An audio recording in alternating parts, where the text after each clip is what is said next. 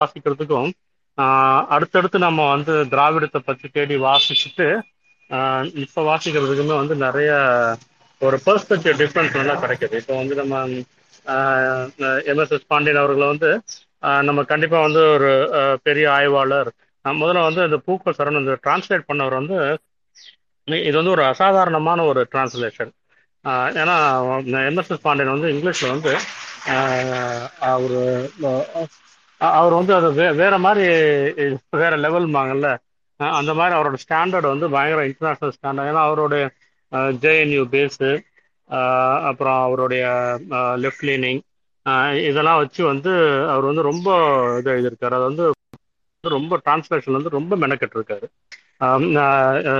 ஏன்னா அவர் வந்து இன்வோக் பண்ற தியரிஸ் எல்லாமே வந்து எல்லாமே இன்டர்நேஷ்னல் ஹை அண்ட் தியரிஸு சொல்லாடல்கள் இப்போ தா- ஒரு இடத்துல தாமெட்டர்ஜிக்கல்னு ஒன்று யூஸ் பண்ணுவார். அந்த காட்லி நேச்சரை கிரியேட் பண்ணுறது தாமெட்டர்ஜிக்கல்னு ஒரு வேர்டு யூஸ் பண்ணியிருப்பாரு அதை வந்து இவர் வேற மாதிரி ஸோ இந்த இந்த இந்த ப- இந்த ப- தமிழ் இந்த படைப்பை வந்து மிகப்பெரிய ஒரு இது.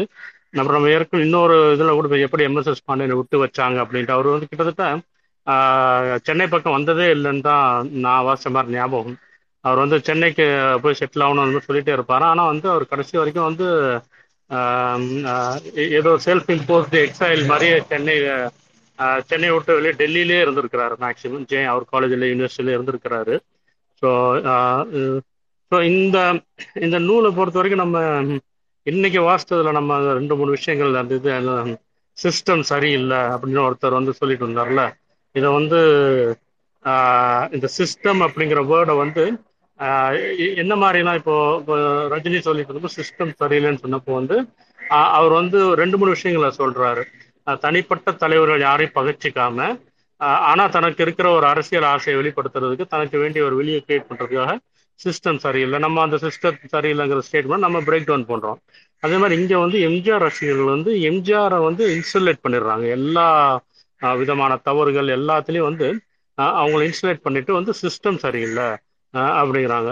ஸோ இப்போ வந்து இப்போ இப்போ அதில் தான் எம்எஸ்எஸ் பாண்டியன் அவர்கள் மீது நமக்கு வந்து இந்த டிஃப்ரெண்ட் ஆஃப் பெர்ஸ்பெக்டிவ் எங்கே வருதுன்னா இவ்வளோ தூரம் சித்தாந்தங்கள் சித்தாந்தங்கள் இன்வோக் பண்ணி எல்லாமே பேசுகிறவர் ரொம்ப கூர்மையான தரவுகளோட எல்லாத்தையும் வைக்கிறவர் தன்னுடைய மொத்த ஆய்வறிக்கை மாதிரி இருக்கக்கூடிய இந்த நூலில் வந்து பேட்ரியார்கியை தொடுறாரு சபால்டன் ஸ்டடீஸை தொடுறாரு எல்லாமே தொடுறாரு. ஆனால் கடைசி வரைக்கும் அந்த பார்த்தனியம் அப்படிங்கிற ஒரு அந்த ப- அந்த ஒரு கூரை வந்து ஸ்பெசிஃபிக்காக ஹேண்டில் பண்ணவே இல்லை. இது வந்து அம்பேத்கர் காலத்துலேருந்து அம்பேத்கர் அன்னையிலேருந்து சொன்னதுலேருந்தே வந்து இந்தியன் லெஃப்டோட வந்து ஒரு ஒரு ஒரு கன்ஸ்ட்ரக்ஷன் ஒரு கன்ஸ்ட்ரக்ஷன் மாதிரி வச்சுக்கலாம். அந்த ஒரு கூரை வந்து நீங்கள் நீங்க இன்னைக்கு பாத்தீங்கன்னா திமுக கூட அவர் வந்து நிறைய இடங்கள்ல திமுக அதிமுக ஈக்குவேட் பண்ற மாதிரி பேசிடுவார். எண்டிங் நோட்டு கூட வந்து அவர் திமுக அதிமுக ஈக்குவேட் பண்ற மாதிரி பேசுவார். அதே திமுக வந்து அதிமுக வந்து ரொம்ப ஷார்ப் அந்த காலத்திலேயே வந்து விமர்சனம் வச்சிருக்காங்க. இது ஒரு க- நடிகர் கட்சி கொள்கை இல்லாத கட்சி வந்து எப்படி நிலைத்து நிற்கும் அப்படின்ட்டு. அதை தான் நான் வந்து இன்னைக்கு நம்ம கண் கூட பாக்குறோம் அன்னைக்கு வந்து எழுபதுகளில் எழுபத்தி ரெண்டுக்கு அப்புறம் திமுக அமைச்ச பிரச்சாரம் தான். இன்னைக்கு நம்ம கண் கூட பாக்குறோம் அந்த ஒரு ஒரு கொள்கை இல்லாத ஒரு இது வந்து என்ன மாதிரி நிலைமைகளுக்கு வந்து ஆட்படும்? அது வந்து ஆஹ், ஆளுமைகள் இருக்காங்களா?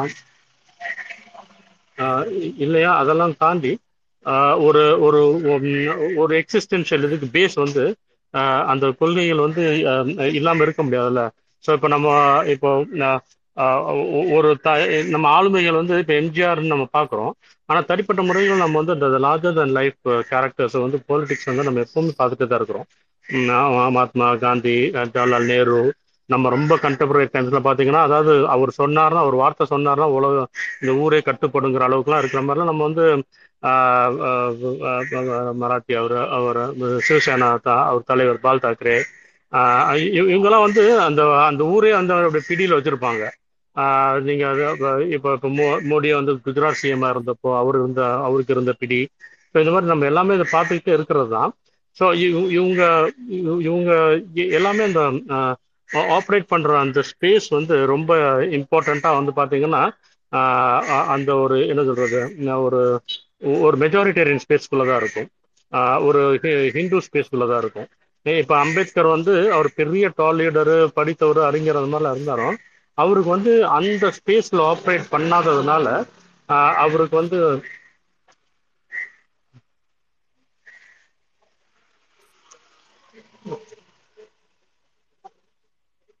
அந்த அந்த ஸ்பேஸ்ல அவருக்கு ஆப்ரேட் பண்றதுக்கான வாய்ப்பு இல்லை வாய்ப்புனா சான்ஸ் இல்லை.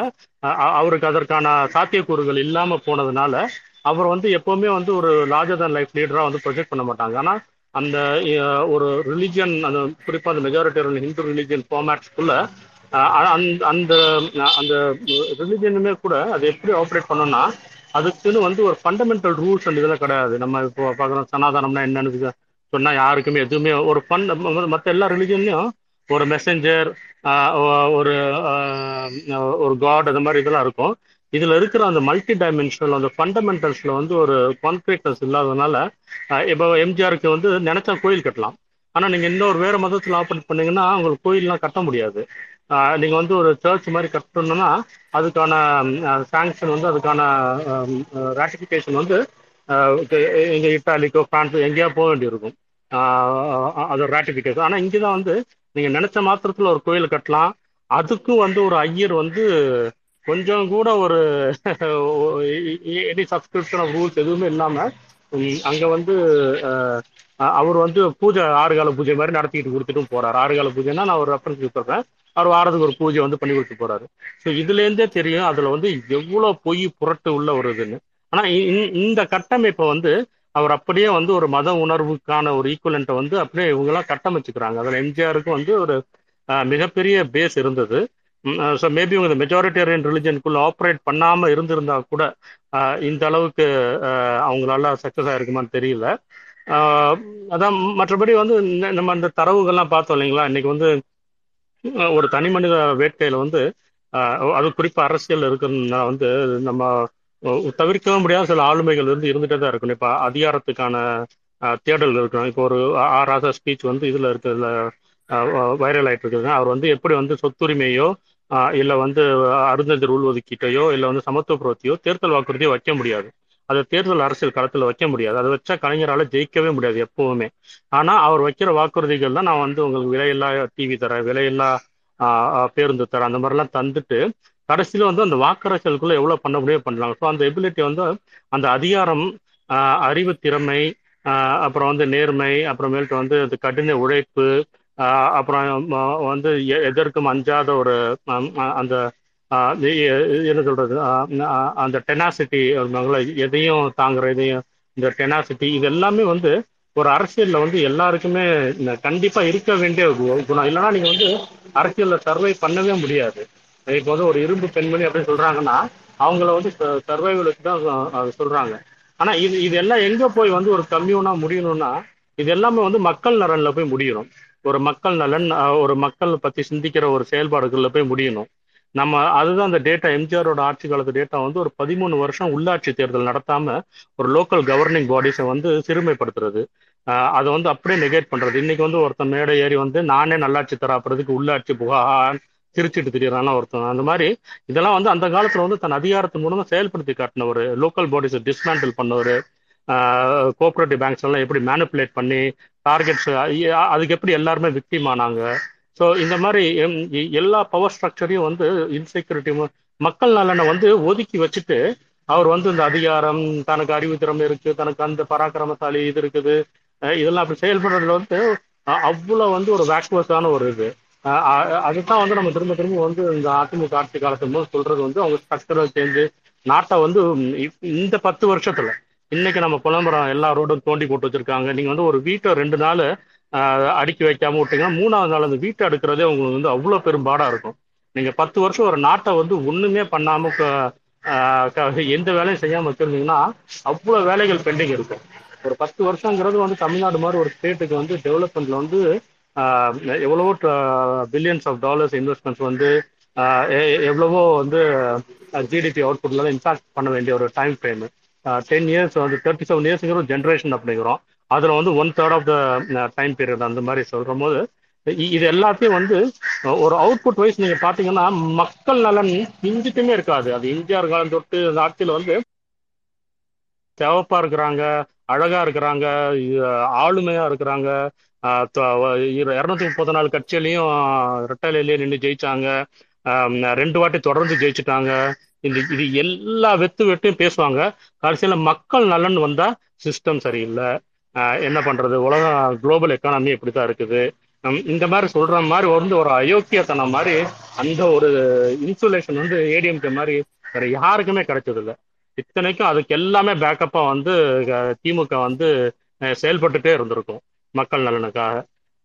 ஸோ அந்த பிம்பச்சிறை அப்படிங்கிறது வந்து நம்ம ரொம்ப ஆழ்ந்து படிக்க வேண்டிய ஒரு அந்த ஒரு பிம்பச்சிறைனால மக்களை வாட்டி வதச்சி வந்து தன்னுடைய ஒரு தன்னுடைய ஒரு ஈகோ சென்ட்ரிக் இதுக்குனால ஒரு மொத்த நாட்டையுடைய டெவலப்மெண்ட்டையுமே வந்து ஹெல் டு ரேன்சம் சொல்லுவாங்க. அந்த மாதிரி வந்து அவன் நினைச்சதெல்லாம் ஹெல் டு ரேன்சம் ஒரு போலீஸ் அதிகாரியை காலில் விட வைக்கலாம். இன்னைக்கு வந்து எங்கேயோ ஒரு பிரியாணி கடையில யாரோ வந்து திமுக தொண்டர் ஒருத்தர் அடிச்சதுக்கு வந்து தலைவர் தளபதி போய் வந்து மன்னிப்பு கேட்டுட்டு இதெல்லாம் வந்துட்டு பண்ணிட்டு இருக்காரு ஸோ அரசியல் பண்றதுன்னா எல்லா விதத்திலையும் பண்ணலாம். ஆனா வந்து நீ முழுக்க முழுக்க உன்னோட தன்னிலைக்காக மட்டுமே பண்ணிட்டு அதுல மக்கள் நல்ல காவு கொடுக்கறது அதுதான் வந்து அந்த கடைசியில சாமி மக்கள் வந்து எனக்கு வந்து அந்த மக்கள் வந்து அவங்க இறந்தப்போ அந்த கடைகள்லாம் சூறாயாடினது வந்து அந்த வடக்கண்ணை படத்துல கேப்சர் பண்ணியிருப்பாரு ஆரம்ப காட்சிகள்ல வெற்றிமாறன். இது வந்து எனக்கு கிட்டத்தட்ட அந்த சாமி ஆடுற ஒரு ஃபீலிங் இருக்குதுல்ல அதுதான் எனக்கு கொடுத்துச்சு. சாமி ஆடுறவங்க பார்த்தீங்கன்னா அவ்வளோ ப்ரெஷரு அவங்களோட புரிதல் அவங்களுக்கு வாழ்க்கை பெறாது வாழ்க்கை பெற்றது எல்லாத்தையும் உள்ள அடக்கிக்கிட்டு கடைசியில் அது வந்து ஒரு சைக்கலாஜிக்கல் அவுட் பர்ஸ்ட் மாதிரி தான் ஸோ அந்த மாதிரி தான் வந்து ஏழை மக்கள் அன்னைக்கு சாமி ஆடி இருக்காங்க. அதுலேயும் வந்து ஒரு வக்கர கும்பல் போய் கருணாநிதி அவர்கள் கலைஞர் தலையை வந்து உடைக்கிறேன்ட்டு கருணாநிதி எல்லாத்துக்கும் அவங்க அவங்க சொல்கிற மாதிரி சொல்கிறேன் கருணாநிதி கருணாநிதி அவங்க வந்து கருணாநிதி தான் காரணம் அப்படிங்கிற மாதிரி சொல்கிற மாதிரி அந்த சிலையெல்லாம் உடைச்சது. அதை கலைஞர் எப்படி எதிர்கொண்டாரு? அந்த தம்பி என் முதுகில் குத்துகளை நெஞ்சில் தான் குத்தினான் அப்படிங்கிறது இதெல்லாம் இதெல்லாம் பார்க்கும்போது தான் அண்ணா கலைஞர் இவங்கெல்லாம் வந்து எவ்வளவு தன்னம்பிக்கையோட எவ்வளவு நேர்மையோட எவ்வளவு அறிவுத்திறனோட எவ்வளவு மக்கள் நலன் சிந்தனையோட எத்தனை எத்தனை திட்டங்களை வகுத்து வச்சதை வந்து வெறும் ஒரு பிம்பச்சிறை மூலமா வந்து தகர்த்தெறியக்கூடிய ஒரு வேலைகளை வந்து எம்ஜிஆரோ அவருடைய அடிவருதிகள் அந்த கட்சியெல்லாம் இன்ன வரைக்கும் செஞ்சுக்கிட்டு இருக்கு. இன்னைய வரைக்கும் வந்து அது அப்பட்டமா வந்து சிறுபான்மையினருக்கு ஒடுக்கப்பட்ட மக்களுக்கு எதிரான ஒரு கட்சியை வந்து அப்பட்டமா நின்றுக்கிட்டு இந்த பிம்பச்சிறையை இன்னும் நம்பி அரசியல் நடத்திட்டு இருக்கிறாங்க. எடப்பாடி மாதிரி வந்து கல்லூரி மங்கன்கள் எல்லாம். நன்றி நன்றி தோழர் சாரி நிறைய பேசிட்டேன்.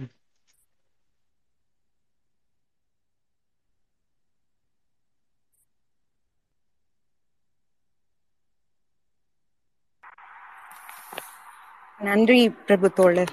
நிறைய எல்லாம் பேசல. நீங்க இன்னும் நிறைய பேசினாலும் கேட்டுட்டே இருப்போம். அவ்வளோ அப்படி ரொம்ப கரெக்டா இருந்தது. நீங்க சொன்னதெல்லாம் ரொம்ப நல்லா இருந்தது. தோழர் இன்னும் கூட நீங்க பேசணும் அப்படின்னு நான் நினைக்கிறேன். ஏன்னா சட்னு முடிச்சிட்ட மாதிரி இருந்தது. இன்னும் ஏன்னா இன்னைக்கு புக்கு முடிஞ்சிருச்சு இல்லையா? அதனால இன்னும் நிறைய ஃபுல்லா ஒரு இது மாதிரி ரீகேப் மாதிரி பண்ணுவீங்க அப்படின்னு நினைச்சேன். முடிச்சிட்டீங்க. ஸோ டைம் இருந்தா வந்து கொஞ்சம் கொடுத்தீங்கன்னா அதான் அதான் சர்க்குலேட் பண்ணி பேசுவோம் மேடம் செல்லத்தோட நீங்க பேசுங்க. அடுத்த அப்படியே பேசுவோம் ஓகே நன்றி தோழர். செல்வா தோழர் பேசுறீங்களா? நன்றி மேடம். இந்த தடவை என்னால் புக்கில் வந்து கண்டினியூஸாக வர முடியல. நடுவில் நடுவில் வந்து வந்தும் வர நான் இன்னைக்கு படிக்கப்பட்ட தருணங்கள் வந்து எனக்கு நினைவு தெரிஞ்ச காலம்தான் அது. எம்ஜிஆர் இறந்தது. நான் ஸ்கூல் படிக்கும்போது. அதனால என்னென்ன நடந்தது அப்போ வந்து ஒரு இது சொல்லப்பட்டது. முதல் மாலையே வந்து கலைஞர் தான் போய் வந்து போட்டாரு. யார் வர்றதுக்கு முன்னாடி அப்படின்றதும் அப்புறம் ஜெயலலிதா வந்து உடன்கட்டை ஏற முயற்சி பண்ணதுன்னு அந்த காலகட்டத்தில் அப்போ இருக்க புரிதலில் என்னென்னலாம் பேசினாங்கன்றது நான் வேடிக்கை பார்த்தது ஞாபகம் இருக்கு. இந்த எம்ஜிஆர் அப்படின்றது வந்து ஒரு ஜஸ்ட் ஒரு குறியீடாக தான் நான் பார்க்குறேன். ஏன்னா வந்து நம்ம வந்து ஒரு ஜெயிக்கிற ஒரு தத்துவமோ அல்லது ஒரு குதிரையோ இருந்துச்சுன்னா அது பின்னாடி வந்து அதை வைத்து சம்பாதிக்கக்கூடிய கூட்டம் போக தான் செய்யும் எப்பயுமே. அப்படி வந்து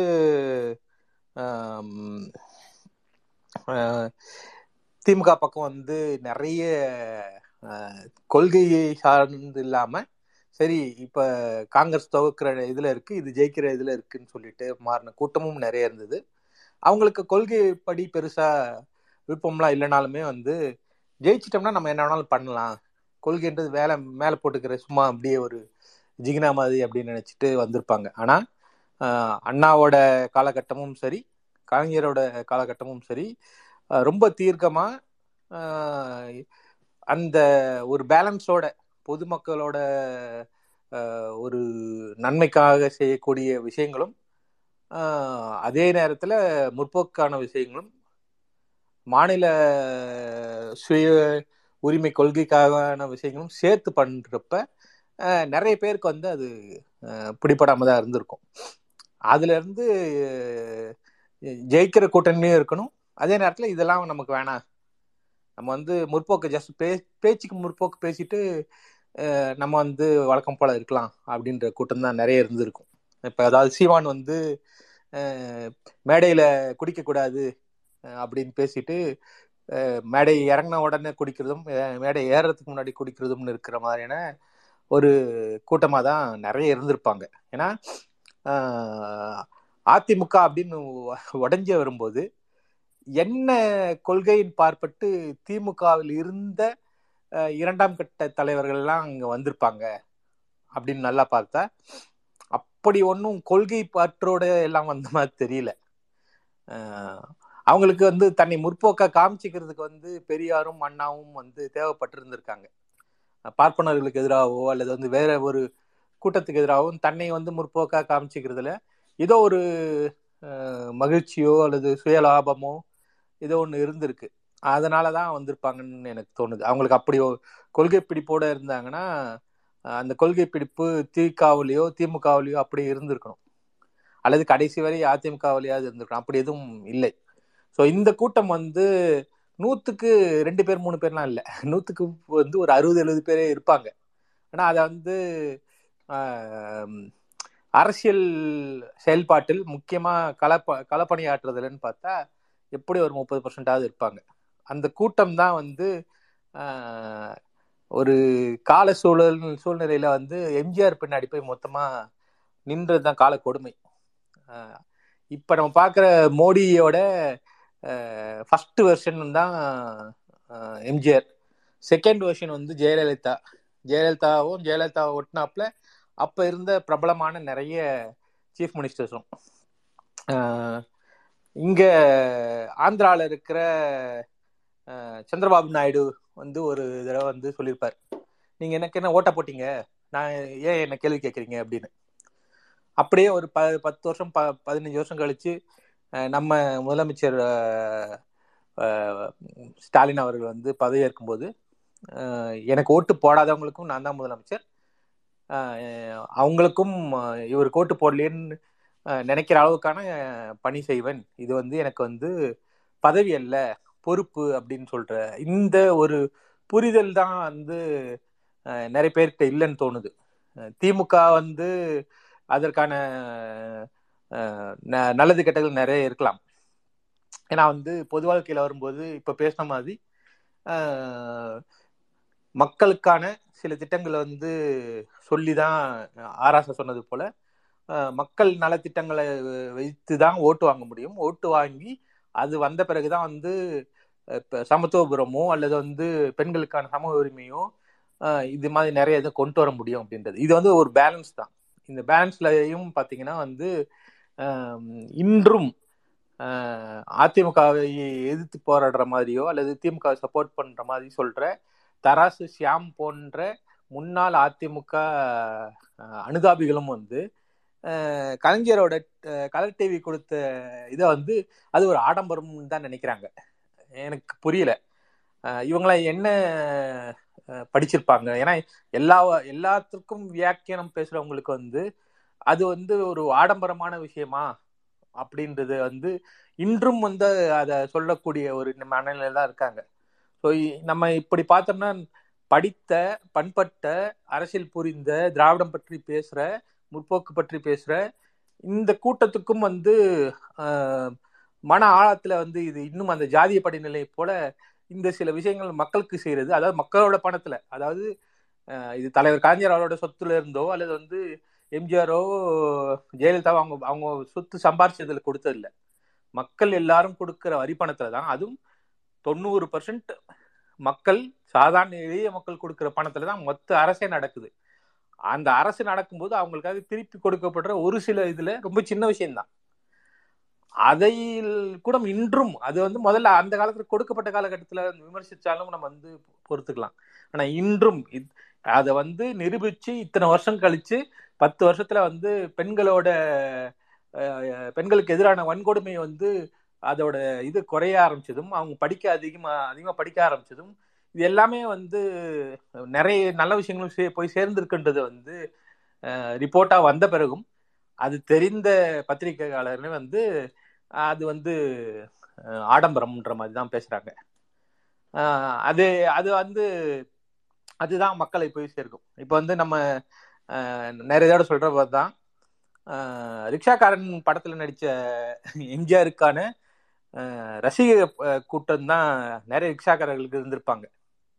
அது அவங்களோட வாழ்நிலையோ அல்லது அவங்களோட படிப்போ அல்லது அவங்க அதுக்கு மேல அவங்களுக்கான அறிவு இல்லையோன்னா எனக்கு தெரியல. அதை நான் வந்து அவங்க படிப்பை வைத்து நான் குறை சொல்ல முடியாது. ஏன்னா ஒருத்தருக்கான ரசிகராக யார் வேணாலும் இருக்கலாம். ஆனா கை ரிக்ஷா இழுத்து கொண்டிருந்த காலத்துல வந்து யாரும் கேட்காமலே வந்து சைக்கிள் ரிக்ஷா கொடுத்த திமுகவும் கலைஞரும் வந்து அவங்களுக்கு வந்து கண்ணுக்கு தெரியல. ஆனா வெறும் படத்தில் வந்து ரிக்ஷா அழுத்ததும் படத்தில் படகு ஓட்டியதும் படத்தில் நடித்த ஒரு சில விஷயங்களை வைத்து வந்து அந்த பிம்பத்துல போய் சேர்றாங்க அப்படின்னா நான் சொன்ன அந்த முப்பதுல இருந்து அறுபது சதவீதமான எந்த வகையிலுமே சமுதாயத்தின் அக்கறை இல்லாத ஒரு மனப்பிறழ்வோ அல்லது தாழ்வு மனப்பான்மை கொண்ட சிலர் தான் அந்த பிம்பத்தின் பின்னாடி போய் நிற்பாங்க. அந்த பிம்பத்தின் பின்னாடி போய் நிற்கிற கூட்டம் தான் வந்து இப்போ பிரிஞ்சு கடந்து மதத்தின் பின்னாடியும் மொழியின் பின்னாடியும் சீமான் மாதிரியான ரெண்டு நிமிஷம் ஒரு இரண்டாவது படிக்கும் ஒரு குழந்தை பார்த்து பேசினாலே வந்து என்ன இப்படி மாத்தி போய் பொய்யா பேசுறான்னு சொல்லிடுவாங்க. அவ்வளோ ஓப்பனா போய் பேசுற ஒருத்தனையும் வந்து இன்னும் அவனுக்கு போய் முட்டு கொடுக்கறதோ அல்லது வந்து ஒரு பெண் விவகாரத்திலேயே ஒரு பெண்ணை போய் வந்து அவங்களுக்கு துணை நிற்கிறதோ இது எல்லாமே எங்கேருந்து வருதுன்னா அவங்களுக்கான சுயம் வந்து இல்லை. அவங்க வந்து ஏதோ ஒரு ஒரு பிம்பத்துக்கு போய் சைட் போட்டால் நின்றுறாங்க. அவங்க சுயமாக வந்து யோசிக்கக்கூடிய தனக்குன்னு இருக்க அறிவோ ஏதோ இல்லாமல் தனக்கு வசதியாக ஒன்று இருக்குது இந்த ஒரு பிம்பத்துக்கு பின்னாடி போய் நின்னோம்னா நம்ம கொஞ்சம் கவலைப்படாமல் என்ன வேணாலும் பண்ணலாம் என்ன வேணாலும் பேசலாம். அதாவது தான் ஒருத்தர் ரசிகரா இவரோட ரசிகர்னு சொன்னால் யாரும் அவர் தப்பு பண்ணாலும் அல்லது ரவுடித்தனம் பண்ணாலும் வந்து கேட்க மாட்டாங்க. அல்லது நம்ம என்ன வேணாலும் பண்ணலாம் அப்படின்ற அந்த போர்வைக்குள்ள போற வந்து ஒரு ஒரு ஒரு வகையான தாழ்வு மனப்பானையோ தான் எனக்கு தோணுது. அவங்களுக்கான அறிவோ உண்மையான மக்கள் பணியோ மக்கள் மேல் ஒரு பாசமோ இருந்தா அவங்க வந்து சரியான முடிவெடுப்பாங்கன்னு தோணுது. அது எதுவுமே இல்லாத இந்த கூட்டம் ரொம்ப வசதியா வந்து இந்த பிம்பம் பிம்பத்துக்கு உள்ள போய் சிக்கிடுறாங்க. இப்பயும் நம்ம பா பார்க்க முடியுது. நம்ம வந்து எவ்வளவுதான் நல்லது செஞ்சாலும் கடைசியா ஒரு சின்ன பிரச்சனையை வச்சுக்கிட்டு அது பூதாகரமா பெருசாக்கி இவங்களால திரும்ப ஜெயிக்க முடியும். திரும்ப திரும்ப வந்து விவாதிக்கப்படுறது அதுதான். ரொம்ப மக்களுக்காக எந்த குறையுமே இல்லாமல் செய்யப்பட்ட ஒரு ஆட்சி கொடுத்த பிறகும் கலைஞர் தோர்த்தார் ஏன் அப்படின்னா இதை போல பொய்யான ஒரு விஷயத்தை திரும்ப திரும்ப மக்களிட போய் சொல்லும்போது அதுவரை அனுபவித்த விஷயங்கள் எல்லாமே மறந்து கடைசி நிமிட கோபங்கள் தான் வந்து அவங்களுக்கு போய் நிற்கும். பெண்களுக்கான சம உரிமைன்னு கொடுத்த வந்து அதை உணர வைக்கக்கூடிய சூழ்நிலை கூட இல்லாம அடுத்து ஒரு தலைவரோட மரணம் படுகொலை இங்க அதே போல வந்து இப்போ வந்து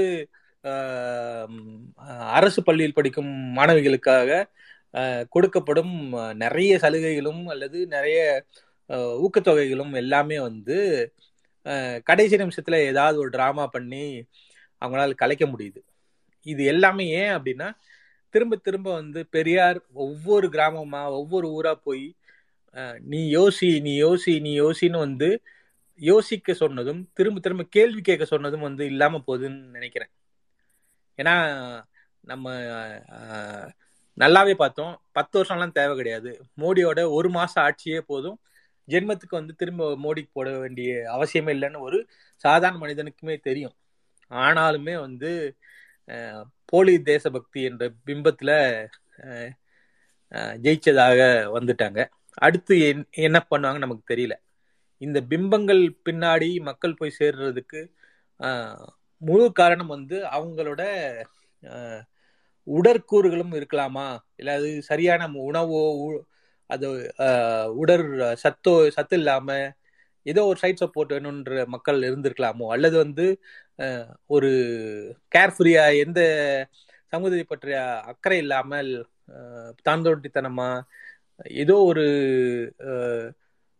ஒரு விட்டேத்தியா இருக்கிற மாதிரியான மனநிலையில இருக்க மக்களா மாறிட்டாங்களா அப்படின்றது தெரியல. ஆனாலுமே வந்து களத்தில் இறங்கி எல்லா இடத்துலையுமே வந்து இதை யோசி இதை யோசின்னு வந்து வேற எங்கேயோ தவறி போற ஒரு கூட்டத்தை இங்க பார் இங்க பார் இதுதான் பாதைன்னு சொல்றதுக்கான ஒரு விஷயமா தான் நம்ம பண்ணணும். ஏன்னா இந்த பிம்பச்சரின்றது எனக்கு தெரியவே தெரியாது. இப்படி ஒரு புத்தகம் இருக்குன்னா தெரியாது. ஆனா நான் ட்விட்டர் ஸ்பேஸ்ல பேச ஆரம்பிச்ச காலத்துல இருந்து இந்த பேர் அடிபட்டுட்டே இருந்தது. இதை நம்ம ஏற்கனவே ஒரு தடவை தனியா படிக்க ஆரம்பிச்சு எங்க ஒரு இடத்துல படிக்க ஆரம்பிச்சு அது படித்தது தான் திரும்ப இப்போ நம்ம படிக்கும்போது தான் இதோட ஆழமான அர்த்தங்கள்லாம் புரிய ஆரம்பிக்குது. இதை வந்து ரொம்ப சாதாரணமாக ஒவ்வொரு நாளும் கடந்து நம்ம போகிறது மாதிரி தான் தெரியுது. இன்றும் மக்களுக்கு வந்து ரொம்ப தெளிவாக குற்றத்தை குற்றம் சாட்டப்பட்ட சொல்றதுதான் வந்து ஒரு பிம்பம். பெருசாக ஒரு குற்றத்தை சொல்லிட்டோம்னா அதை நிரூபிக்கிறதுக்குள்ள அடுத்த குற்றத்துக்கு போயிடுறாங்க. டூ ஜி டூ ஜின்னு சொல்லப்பட்டது. ஜெயிச்சிட்டாரு. இவங்களால நிரூபிக்க முடியலன்றது வந்து நம்ம தான் சொல்லிட்டே இருக்கோம். திரும்ப திரும்ப நம்ம தான் சொல்லிட்டே இருக்கோம். நம்ம அவ்வளோ சொல்லியுமே வந்து எத்தனை பேருக்கு ரீச் ஆச்சுன்னு தெரியல. ஆனாலுமே இன்னும் டூ ஜி டூ ஜின்னு வந்து தமிழ்நாட்டில் வந்து அவங்களோட பருப்பு வேகலைனாலுமே வந்து வடநாட்டில் அதை வைத்து அவங்க வந்து ஓட்ட முடியுது. அதே கூட்டம் ஏழரை லட்சம் கோடிகள் வந்து உண்மையான கொள்ளை நடந்த பிறகும் அதை மறைக்கவும் முடியுது. ஸோ இந்த பிம்பங்களுக்கு பின்னால் பின்னால் இருக்கும் பிம்ப கட்டமைப்புக்கு பின்னால் இருக்கும் அந்த பார்ப்பனிய சூழ்ச்சியை வந்து நம்ம வந்து கேள்வி கேட்டுட்டே தான் இருக்கணும். அது எல்லா வகையிலுமே கேள்வி கேட்போம். இந்த தளம் வந்து பர்சனலாக எனக்கு நிறைய விஷயங்களை வந்து கேள்வி கேட்க வைக்குது. நம்ம எம்எஸ்எஸ் பாண்டியன் அவர்களோட அந்த எழுத்தும் வந்து எனக்கு மற்ற நடையை விட அது கொஞ்சம் புரியறதுக்கு கொஞ்ச நேரம் யோசிச்சு திரும்ப திரும்ப அதை ரெண்டு மூணு அர்த்தங்கள் அதுக்குள்ள வருதான்னு பார்க்க வேண்டிய இதாக இருக்கு. இதில் கடைசி நம்ம பார்த்தது போல ஒரு ஜனநாயகமான ஒரு கதாநாயகனாக இருந்து சர்வாதிகாரமாக நடந்துக்கிறத ஒத்துக்கிட்ட ஒரு அதிமுக ஒரு ரசிகனின் மனநிலையில தான் அவங்க இருந்திருக்காங்க அப்படின்னு தோணுது. ரொம்ப நல்ல வகையா தொழில் புரட்சியும் இந்த அறிவியல் புரட்சியும் நடந்தனால தான் எல்லா இடத்துலையும் நம்மளும் போய் ரீச் ஆக முடியுது. அப்படி இல்லைன்னா அது கூட்டம் கூட்டமா கூட்ட கூட்டமா ஒரு பெரிய பேக்கெட் வந்து அவங்களால பிரிச்சுட்டு போக முடியும். இப்ப அப்படி முடியாது. எந்த கூட்டத்துக்கு நடுலும் வந்து ஒரே ஒரு யோசிக்கக்கூடிய ஒரு ஒரு கம்யூனிஸ்ட ஒரு பெரியாரிய ஒரு அம்பேத்கரிய சிந்தனை உள்ள ஒருத்தர் இருந்தா போதும். அந்த இடத்துல வந்து கேள்வி எழுப்ப முடியுது. இதை வந்து ஒரு பெரிய ஒரு நல்ல விஷயமாவே நான் பார்க்குறேன். இந்த பிம்பச்சிறை ஆஹ் இந்த கேள்வி நமக்குள்ள மட்டும் இல்லாமல் மற்ற மற்ற மாநிலங்களும் இதே மாதிரி பிம்பச்சிறைக்கான கேள்விகள் கிறுக்கு ராஜாக்கள் போல இதுவும் வந்து ரொம்ப முக்கியமான ஒரு புத்தகமாக புத்தகமா நான் பார்க்குறேன். ஆஹ் வாய்ப்புக்கு நன்றி மேம். குதிரை தோழர் நன்றி.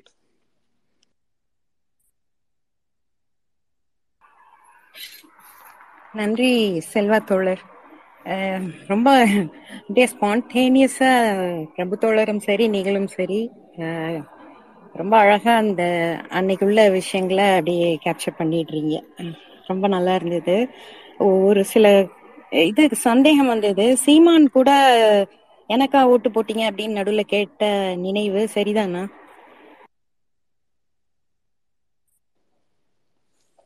சீமான் வந்து தினம் தினம் ஏதாவது பேசிட்டு தான் இருப்பாப்ல. அதனால வந்து தெரியல. அது என்னன்னா இந்த இந்த மாதிரி இந்த பிம்பம் கட்டமைக்கிறவங்க எல்லாருமே வந்து ஒரு எக்ஸ்ட்ரீம்லி ஒரு சிமிலரான ஒரு பேச்சு தான் பேசுறாங்க. அப்படின்றது வந்து இதுல ஒரு பெரிய ஆச்சரியம். இதெல்லாம் நம்ம கவனிக்க தவறிடுறோமா? இல்ல கவனிச்சுட்டு நம்மள மாதிரி ஐயோ அப்படின்னு யோசிக்கிறவங்களை விட கவனிக்க தவறியவங்க தான் ரொம்ப ஜாஸ்தியா இருக்காங்களா? அப்படின்னு ஒரு சந்தேகம் எப்பவுமே வரும் எனக்கு. எப்படி இதெல்லாம் பார்க்காம அதே அதே கூறுகள் எல்லாமே அதே கூறுகள்ன்றப்போ அது எப்படி அப்படின்றது ஒரு பெரிய ஆச்சரியம்தான். தான் நீங்க பேசினதுல இருந்து.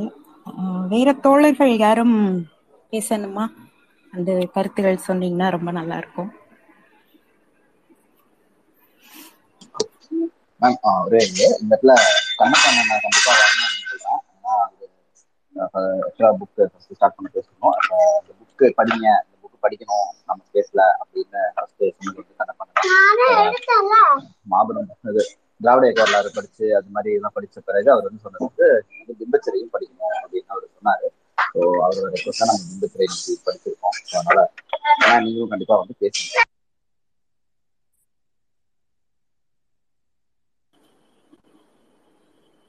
நீங்க சொன்னது ஃபுல்லா கேட்கல கொஞ்சம் டிஸ்டர்பன்ஸ் இருந்தது. பட் ஸ்டில் யாரோ ஒருத்தர் சொன்னாங்க இந்த புக்கை படிக்க சொல்லி அப்படின்னு சொன்னாங்க. கண்ணப்பண்ண. கண்ணப்பண்ண ஆதி கண்ணப்பா. ஆஹ் ஆ ஓகே ஓகே தோழர். உண்மையிலேயே ரொம்ப ரொம்ப ஒரு நல்ல புக்கா தான் இருக்குது இது. கொஞ்சம் தொடர்ச்சியா கேட்க முடியல.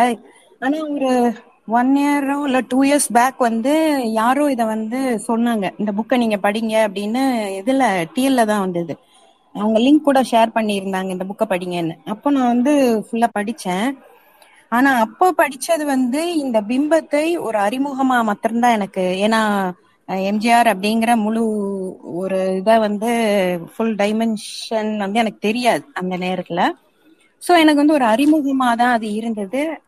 அடப்பாவி அப்படின்ற மாதிரி தான் இருந்தது அந்த புக்கு அவ்வளோதான் இருந்ததே ஒழிய இப்போ வந்து நம்ம பேசுறது நீங்க படிச்சது இதெல்லாம் கேட்குறப்போ இது வந்து கம்ப்ளீட்டா வேற ஒரு லைட்ல வேற ஒரு பெர்ஸ்பெக்டிவ்ல அதை புரிஞ்சுக்க முடியுது. பிரபுத்தோழர் சொன்ன மாதிரி தான் அடி எடுத்து படிக்கிறப்போ இதுல ஒரு ஒரு ஒரு ஒரு வேற வேற நம்மளுக்கு புரிஞ்சுக்கிறதுக்கு நிறைய விஷயங்கள் இருக்கு அப்படின்னு சொன்னார்ல அது மாதிரிதான். இப்போ நான் இத பாக்குறதும் புரிஞ்சுக்கிறதும் வேற மாதிரி இருக்கு கம்ப்ளீட்டா. நிறைய விஷயங்கள் இதுல சொல்லலாம். நிறைய வருது ஆனா எங்க இருந்து எதை ஆரம்பிக்கணும்னு தெரியல. ஆனா அதுதான் அதாவது இப்போ நம்ம தமிழ்நாட்டையே எடுத்துட்டோம்னா ஒரு 50 இயர்ஸ் பிஃபோர் இண்டிபெண்டன்ஸ் வாங்கினதுல இருந்துன்னு கூட சொல்லாமே. அப்போ இருந்த தமிழ்நாடு அப்படின்னு பார்த்தோம்னா ரொம்ப எல்லா விஷயத்துலயுமே பின்தங்கி தான் இருந்தது எந்த ஒரு பெராமீட்டர் எடுத்துக்கிட்டாலுமே நம்ம வந்து பின்னுக்கு தான் இருந்தோம். ஒட்டுமொத்த இந்தியாவை கம்பேர் பண்றப்பவுமே கூட. ஆனா இந்த ஐம்பது வருடம் இல்ல அறுபது வருடம் அப்படின்னு நம்ம எடுத்துட்டோம்னா நம்ம பா ஒரு ஒரு பெரிய பாய்ச்சல் அப்படின்னு சொல்லலாம். இது எப்படி சாத்தியப்பட்டது? அப்படிங்கிறது ஒரு பெரிய பெரிய இது வந்து ஒரு ஒரு தீசிஸ் ஸ்டடிக்கு ஈக்குவலான ஒரு ஆராய்ச்சியா இத பண்ணிக்கலாம் நம்ம. அவ்வளோ ஒரு முக்கியத்துவம் வாய்ந்தது அது. இப்போ இந்த எம்ஜிஆருக்கு இப்படி கூடிய கூட்டம் மக்கள் அப்படின்னு நம்ம பார்த்தாலுமே அண்ணா அவர்களுக்கான அவங்களுடைய அந்த ஃபியூனரலுக்கு கூடின மக்கள் வெள்ளம்னே சொல்லலாம். அது வந்து இன்னைக்கு வரைக்கும் இன்னைக்கு வரைக்கும் உலக அளவுல யாருமே வந்து அத அத வந்து இது பண்ணல. அந்த நம்பர்ஸ வந்து யாருமே வந்து இது பண்ணல. இது பண்ணிட்டு இவருக்கு இவரை விட கூட வந்தது அப்படின்னு சொல்றதுக்கான எந்த ஒரு இதுமே இல்லை. அண்ணாதான் இன்னைக்கும் ஸ்டில் அதுல முன்னோடியா இருக்கிறாங்க. அப்போ அப்படி ஒரு மக்கள் கூட்டத்தை தன் பின்னால் சேர்த்த அண்ணா அவர்களின் பார்வைக்கும் ஆஹ் இதே எம்ஜிஆர் இன்னைக்கு தனக்கு பின்னால் ஒரு சேர்த்த அந்த கூட்டத்துக்குமான அந்த டிஃபரன்ஸ் அப்படின்னு பார்த்தோம்னா அங்கதான் வந்து இவர் எம்ஜிஆர் பண்ணின அந்த விஷயங்களின் தாக்கத்தை நம்ம புரிஞ்சுக்க முடியும். ஒரு இன்டலெக்சுவலான ஒரு மனிதர் பின்னால் ஆஹ் கூடும் கூட்டமும் தன்னுடைய பிம்பத்துக்காகவே தன்னுடைய நலனுக்காக சேர்த்த அந்த கூட்டத்துக்கும் எவ்வளவு பெரிய வித்தியாசம்? அததான் அந்த கடைசியில அந்த ஒரு வர்ற லைன் சொல்லுது அப்படின்னு நினைக்கிறேன். மக்களின் தோல்வி அப்படின்னு சொன்னாங்க இல்லையா? அது ரொம்ப ரொம்ப ரொம்ப கரெக்டான ஒரு இதா சொல்லுது. ஏன்னா அப்படி ஒரு இதா போன மக்கள் கூட்டத்தை தன் பின்னால் இப்படி திருப்பி அநியாயம் பண்ணி இந்த நான் இப்படி வேகமா போயிட்டு இருந்த இந்த இதுக்கு வந்து ஒரு ஸ்பீட் பிரேக்கர் மாதிரி ஸ்பீட் பிரேக்கர் கூட நல்ல விஷயத்துக்கானதாக சொல்லலாம். இது வந்து அப்படியே குழிக்குள்ள பாதாளத்துக்குள்ள தள்ளி தள்ளி அப்புறம் வர்ற டிஎம்கே கவர்மெண்ட் வந்து அதுல இருந்து மக்களை வெளியில எடுத்து அவங்க திருப்பியும் அந்த முன்னேற்றத்துக்காக அவங்க நிறைய விஷயங்கள் பண்ண வேண்டி இருக்கும் இது வந்து த்ரூ நம்ம எல்லா இடத்துலயுமே பார்க்க முடியும். இந்த எம்ஜிஆருடைய பிம்பம் அப்படின்னா அதுக்கப்புறம் பார்த்தா மக்கள் வந்து ரஜினிக்கு நம்ம சொன்னோம்னா ரஜினி கூட என்ன அவருக்கும் பின்னாடி ஒரு பெரிய கூட்டம் தான் இருந்தது. ஆனா பொலிட்டிக்கலி தப்பான ஸ்டேட்மெண்ட் அப்பப்போ ஆஹ் ரஜினி சொல்றத நம்ம பார்க்க முடியும். அப்படியே மக்கள் விரோதமா இருக்கும் அந்த பேச்சு. அதாவது இந்த போராட்டம் கூட செ- செய்யறப்போ போராடினீங்கன்னா நாடு சுடுகாடாயிரும் அப்படின்னு சொன்ன விஷயங்கள். ஆனா எம்ஜிஆர் வந்து அந்த மாதிரி எங்கேயா சொல்லி இருக்கிறாரா அப்படின்னு தேடணும்னா எனக்கு தெரிஞ்சு கிடைக்கல. இல்ல வாசிச்சமான்னு கூட எனக்கு தெரியல. ஆனா அவர் அப்படி சொன்னாரா அதுக்கும் கூட நம்ம கடைசியில அந்த சாப்டர்ல படிச்ச அந்த இதுதான். அப்படி அவர் சொல்லி இருந்தா கூட அவருடைய ஃபாலோயர்ஸ் வந்து அதுக்கு ஒரு முட்டு கொடுக்கற மாதிரியா தான் பேசியிருப்பாங்க அப்படின்னு கூட தோணுது. இந்த இதெல்லாம் இன்னைக்கு படிச்சோம்ல மெயினா அந்த அவரை வந்து ஒரு கடவுள் லெவலுக்கு வந்து உயர்த்தினது அழகு குத்துதல் இந்த மாதிரி அதெல்லாம் பண்ணி அவருக்கு ஒரு கோயில் கட்டுறது அப்படி. இந்த காந்திக்கு கூட அப்படிதான் சொல்லுவாங்க. அவரை வந்து இன்னொரு ஒரு ரெண்டு ஜெனரேஷன் கழிச்சு பார்த்தா அவரை கடவுள் ஆக்கிடுவாங்க இப்படி எல்லாம் ஒரு மனுஷன் இருந்தாரா அப்படின்னு. ஆனா மிக அருகாமையில் இருக்கிற நம்ம ஜெனரேஷன்ல தெரியும் காந்தி வந்து அஹ், பிள்ளைகள் நிறைந்த மனிதர் தான் அப்படின்றது. அப்ப ரெண்டு ஜெனரேஷன் கழிச்சு என்ன அவருடைய அந்த குற்றங்கள் எல்லாம் ம- மறந்து போயிடுறாங்க. அதனால தானே அவரோட இது மாத்திரம் பாக்குறது. அது மாதிரி நல்ல வேலை எம்ஜிஆருடையது அந்த மாதிரி தொடர்ச்சியா ஆகல அப்படின்றது ஒரு பெரிய அஹ் நம்பிக்கை. அப்படி ஆகல. அஹ் ஏன்னா இன்னைக்கு வந்து நம்ம நம்ம அதேதான். நம்மளுடைய அந்த அவேர்னஸ் வந்து ரொம்ப அளவுல நம்ம நிறைய விஷயங்கள் பேசுறோம் டிஸ்கஸ் பண்றோன்றனால அட்லீஸ்ட் ஒரு அந்த அவேர்னஸ் இருக்கிற மக்கள் அதை தாண்டி வந்துட்டாங்க அப்படின்னு தான் தோணுது.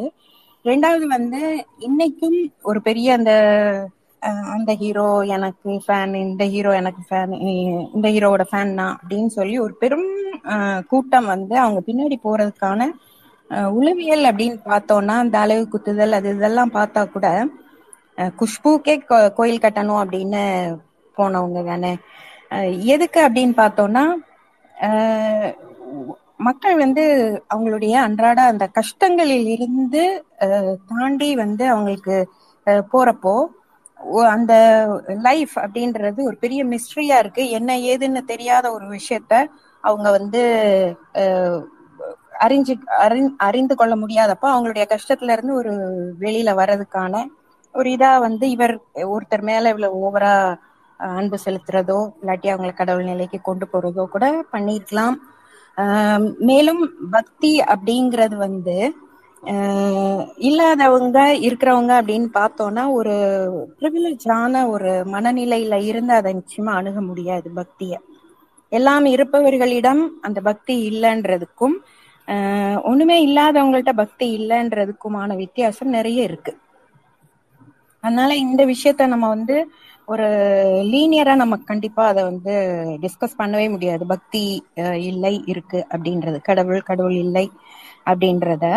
ஆனா எங்க நம்ம ஜெயிக்கிறோம் அப்படின்னு பார்த்தா தமிழ்நாடு ஜெயிக்கிற அந்த இடம் வந்து அதை கிளியரா வந்து அதை புரிஞ்சுக்கிட்டது தான். அதுக்கான வேற்றுமை. அதாவது என்னுடைய பக்தி அப்படிங்கிறது வந்து என்னுடைய அரசியல் இல்லாட்டி அந்த மாதிரியான விஷயங்கள்ல ஓவர்லாப் ஆக முடியாது. இது வேறு இது வேறு அப்படின்னு அவங்க வந்து தனியா பிரிச்சுக்கிட்டது தான் நமக்கான ஒரு பெரிய நல்ல விஷயமா எனக்கு தோணுது.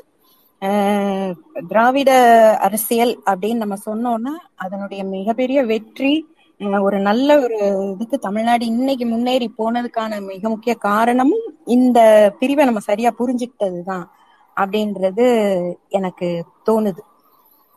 மேலும் அடிப்படையில எல்லா ஹியூமன் மைண்டும் வந்து என்னன்னா ஒரு ஒரு ஒரு குட்னஸ் அதை தான் வந்து வெளிப்படுத்தக்கூடிய வகையில இருக்கும். யாருமே வலிந்து போய் அடுத்தவன் கெட்டு போகணும் அப்படின்னு ஒரு நல்ல இதுல வந்து திங்க் பண்ண மாட்டாங்க. இந்த குட்னஸை தான் வந்து கோயில்கள் வந்து எக்ஸ்போஸ் பண்ணுது. பார்ப்பனர்கள் அந்த இந்த எஸ்டாப்ளிஷ்மெண்ட்டை கோயில்களின் வழியா என்கேஷ் பண்ணிக்கிறாங்க அப்படின்னு தோணுது. ஸோ இந்த மாதிரி நம்பிக்கைகள் வந்து அஹ் நமக்கு தெரியும். கம்ப்ளீட்லி வந்து ஆன்டி சயின்ஸ் அப்படின்னு நமக்கு தெரியுது. ஆனாலும் சைக்காலஜி அப்படின்றதும் சயின்ஸ் இது இப்போ நியூராலஜி அண்ட் சைக்காலஜி ரெண்டும் வந்து ஒரு ஒரு புள்ளியில சில இடத்துல வந்து இணையிறாங்க. ஏன்னா மனம் வந்து நமக்கு எப்படியெல்லாம் வேலை செய்யும் அப்படிங்கிறது வந்து சைக்காலஜி டீல் பண்றப்போ சில விஷயங்கள் அதுல பாக்குறப்போ சியூடோ சயின்ஸ் மாதிரியே நமக்கு தோணும். இப்படி சொல்றாங்களே அப்படின்னு. ஆனாலும் அந்த ஆனா நம்ம மக்கள் வந்து மிக அஹ் மிக மிக தெளிவா இதுல இருக்கிறதுனால தான் நம்ம தப்பிச்சோம் அப்படின்றது உண்மை.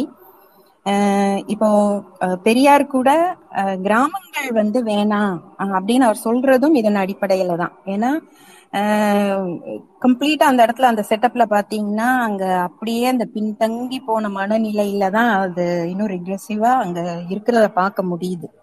அந்த மக்கள். அறியாமையில இருக்கிற மக்களை மேல இருந்துட்டு அவங்க மேல முதுகுல சவாரி பண்ற சுயநல மக்கள் கூட்டம் நிறைந்த இடமா தான் கிராமங்கள் இருக்கு. மேலும் அவர் பெரியார் சொல்றது ரொம்ப உண்மை. என்னதான் நீங்க வந்து இருந்தாலும் இப்படி ஒரு பெருசா ஒரு ஹீரோ வர்ஷிப் எல்லாம் வந்து சுயமரியாதைக்கு வந்து ஒரு பெரிய இழுக்கு தான் அது அப்படின்னு அவர் சொல்றது மிக உண்மை. இன்னும் சொல்ல போனா இப்போ எம்ஜிஆர் வந்து அவர் செஞ்சது என்னன்னா நம்ம கொஞ்ச நாள் முன்னாடி ஃபேஷிசம் பத்தி புக் படிச்சோம் இல்லையா? அதுல சொன்ன அத்தனை கூறுகளுமே எம்ஜிஆருக்கு பொருந்துறதா இருக்கிறதா நம்ம பார்க்க வேண்டிய விஷயமா இருக்கு. அங்க வந்து ஃபேஷிசம் வந்து பொதுவா அஸ் அண்ட் டெம் அப்படின்னு அந்த பிரிவினை எம்ஜிஆர் எப்படி பண்றாருன்னா ஏழை பணக்காரன்னு பிரிக்கிறாரு அவர். ஏழை மக்கள் பணக்கார மக்கள். பணக்காரர்களை அப்படியே கம்ப்ளீட்டா தனக்கு அகெயின்ஸ்டா டெம்ன்ற இடத்துக்கு அவர் மாத்தி விட்டுருப்பாரு. ஸோ இந்த மாதிரி இப்ப இந்த அடிப்படையில பார்த்தோம்னா அவர் அப்படியே கம்ப்ளீட்டா எந்த இடத்தை நோக்கி போனாருன்றது புரிஞ்சிருக்கும். இப்போ கூட சமீபத்துல சான் பிரான்சிஸ்கோ பாத்தீங்கன்னா உலகத்துல மிக பணக்கார சிட்டில அது ஒண்ணு. காஸ்ட் ஆஃப் லிவிங்லாம் எங்கேயோ எகிரி போய் இருக்கும். ஆனா அங்க பாத்தீங்கன்னா ஷாப் லிஃப்டிங் ஆகட்டும் ஹோம்லெஸ் மக்கள்னு சொல்றவங்க வந்து அந்த அளவுக்கு ஒரு இதா போய் பண்றாங்க. அப்போ இந்த இடத்துல வந்து அவங்க வந்து யார இது இதன் மனநிலையும் இங்க நம்ம இன்னைக்கு வாசிச்சதுல ஒரு ஒரு இன்சிடென்ட் வந்ததுல அதுக்கான உளவியல் ரெண்டுமே வந்து வித்தியாசமானது. ரெண்டும் வெவ்வேறு தளத்துல பார்க்க வேண்டிய ஒன்னாதான் எனக்கு தோணுச்சு அது. ஸோ ஆளுமை ஆளுமை அப்படின்னு இவங்க சொல்றதெல்லாம் என்ன வகையான ஆளுமை இப்போ? எம்ஜிஆர் ஆகட்டும் ஜெயலலிதாவாகட்டும் பெரிய ஆளுமை அப்படின்னு சொன்னாங்கன்னா அவங்களுடைய இறப்புக்கு பின் எம்ஜிஆருடைய இறப்புக்கு பின் கம்ப்ளீட்டா அவரை ஒரு ஷேடோ பண்ணின ஜெயலலிதாவை தான் பார்த்தோம். மாதிரி ஜெயலலிதா இறந்த பின்னும் அஹ் அவரை இன்னைக்கு படத்தளவு கூட அவர் இருக்கிறப்ப எப்படி போய் விழுந்தாங்கன்றது நமக்கு தெரியும் அவர் காலில். ஆனா அவர் இன்னைக்கு இறந்த பின் அவரோட படத்தை கூட போட வேணாம் நம்ம எதுக்கு போடணும் அப்படின்ற மாதிரி அவரை மறைக்கும் ஒரு இடத்துக்கும் போனதுதான். இதுதான் இவங்க ஆளுமையா? ஆனா உண்மையிலேயே மக்களுக்கு மக்களுக்கு தேவையான அத்தனையும் பண்ணின அஹ் கலைஞர் அஹ் அண்ணா இவங்களுடையது இன்னைக்கு வரைக்கும் மக்கள் வந்து தெரிந்து மக்களா வர்றாங்க. அங்க நல்லா பார்க்கணும். லீடர்ஸ் யாரும் அவங்கள வந்து பெருசா அஹ் இன்னைக்கு கொண்டாடுறதை விட மக்கள் கொண்டாடுறாங்க. இதுதானே ஆளுமையா இருக்க முடியும். ஏன்னா ஒவ்வொருத்தரும் ஒவ்வொருத்தருமே பயன்பெற்றிருப்பாங்க. அவங்களுடைய திட்டங்களால அவங்களுடைய ஒவ்வொரு விஷயம் அவங்க பண்ணிட்டு போன அதெல்லாம் வந்து ஒரு லைஃப் டைம்ல ஒரு இப்ப கலைஞர் பண்ணதெல்லாம் வந்து ஒரு லைஃப் டைம்ல ஒரு ஒரு மனிதர் வந்து அச்சீவ் பண்ண முடியுமான்ற அளவுக்கான விஷயங்கள் அவர் பண்ணியிருக்கிறாரு. அந்த ஆழம் கூட நமக்கு இன்னும் புரியுமா அப்படின்றது கொஞ்சம் கஷ்டம் தான் ஏன்னா அந்த அளவுக்கு ஒரு ஆழ்ந்த உள்நோக்கத்தோடு அவர் பண்ணியிருக்காரு. இதுதான் ஆளுமை. இந்த ஆளுமையை தான் நம்ம வந்து பெருசா இது பண்ணணும். ஸோ இத வந்து தோணுதுன்னா எனக்கு ப்ரொஃபசர் ஃபைன் ஃபெயின்மேன் வந்து ஒன்று சொல்லியிருப்பார். Knowledge isn't free you have to pay attention அப்படின்னு சொல்லியிருப்பார். அது மாதிரி uh, இந்த அவேர்னஸ் இந்த அவேர்னஸ் தான் வந்து மிக தெளிவாக uh, மக்களுக்கு வேணும் அப்படின்றது ரொம்ப உண்மை. மற்றபடி குதிரை தோழரை தான் சொல்லணும். ரொம்ப அருமை தோழர். அன்வேவரிங்கான உங்களுடைய அந்த ஆட்டிடியூட் வாசிச்சே தீரணும். அத்தனை வேலைக்கும் நடுவுல வாசிப்பேன் அப்படின்னு விடாம நீங்க செய்யற அந்த விஷயம் வந்து உண்மையிலேயே உண்மையிலேயே பெரிய பெரிய பெரிய ஒரு மதிப்பையும் அஹ், மரியாதையும் உங்க மேல ஏற்படுத்துது. ரொம்ப ரொம்ப நன்றி தோழர் அதுக்கு.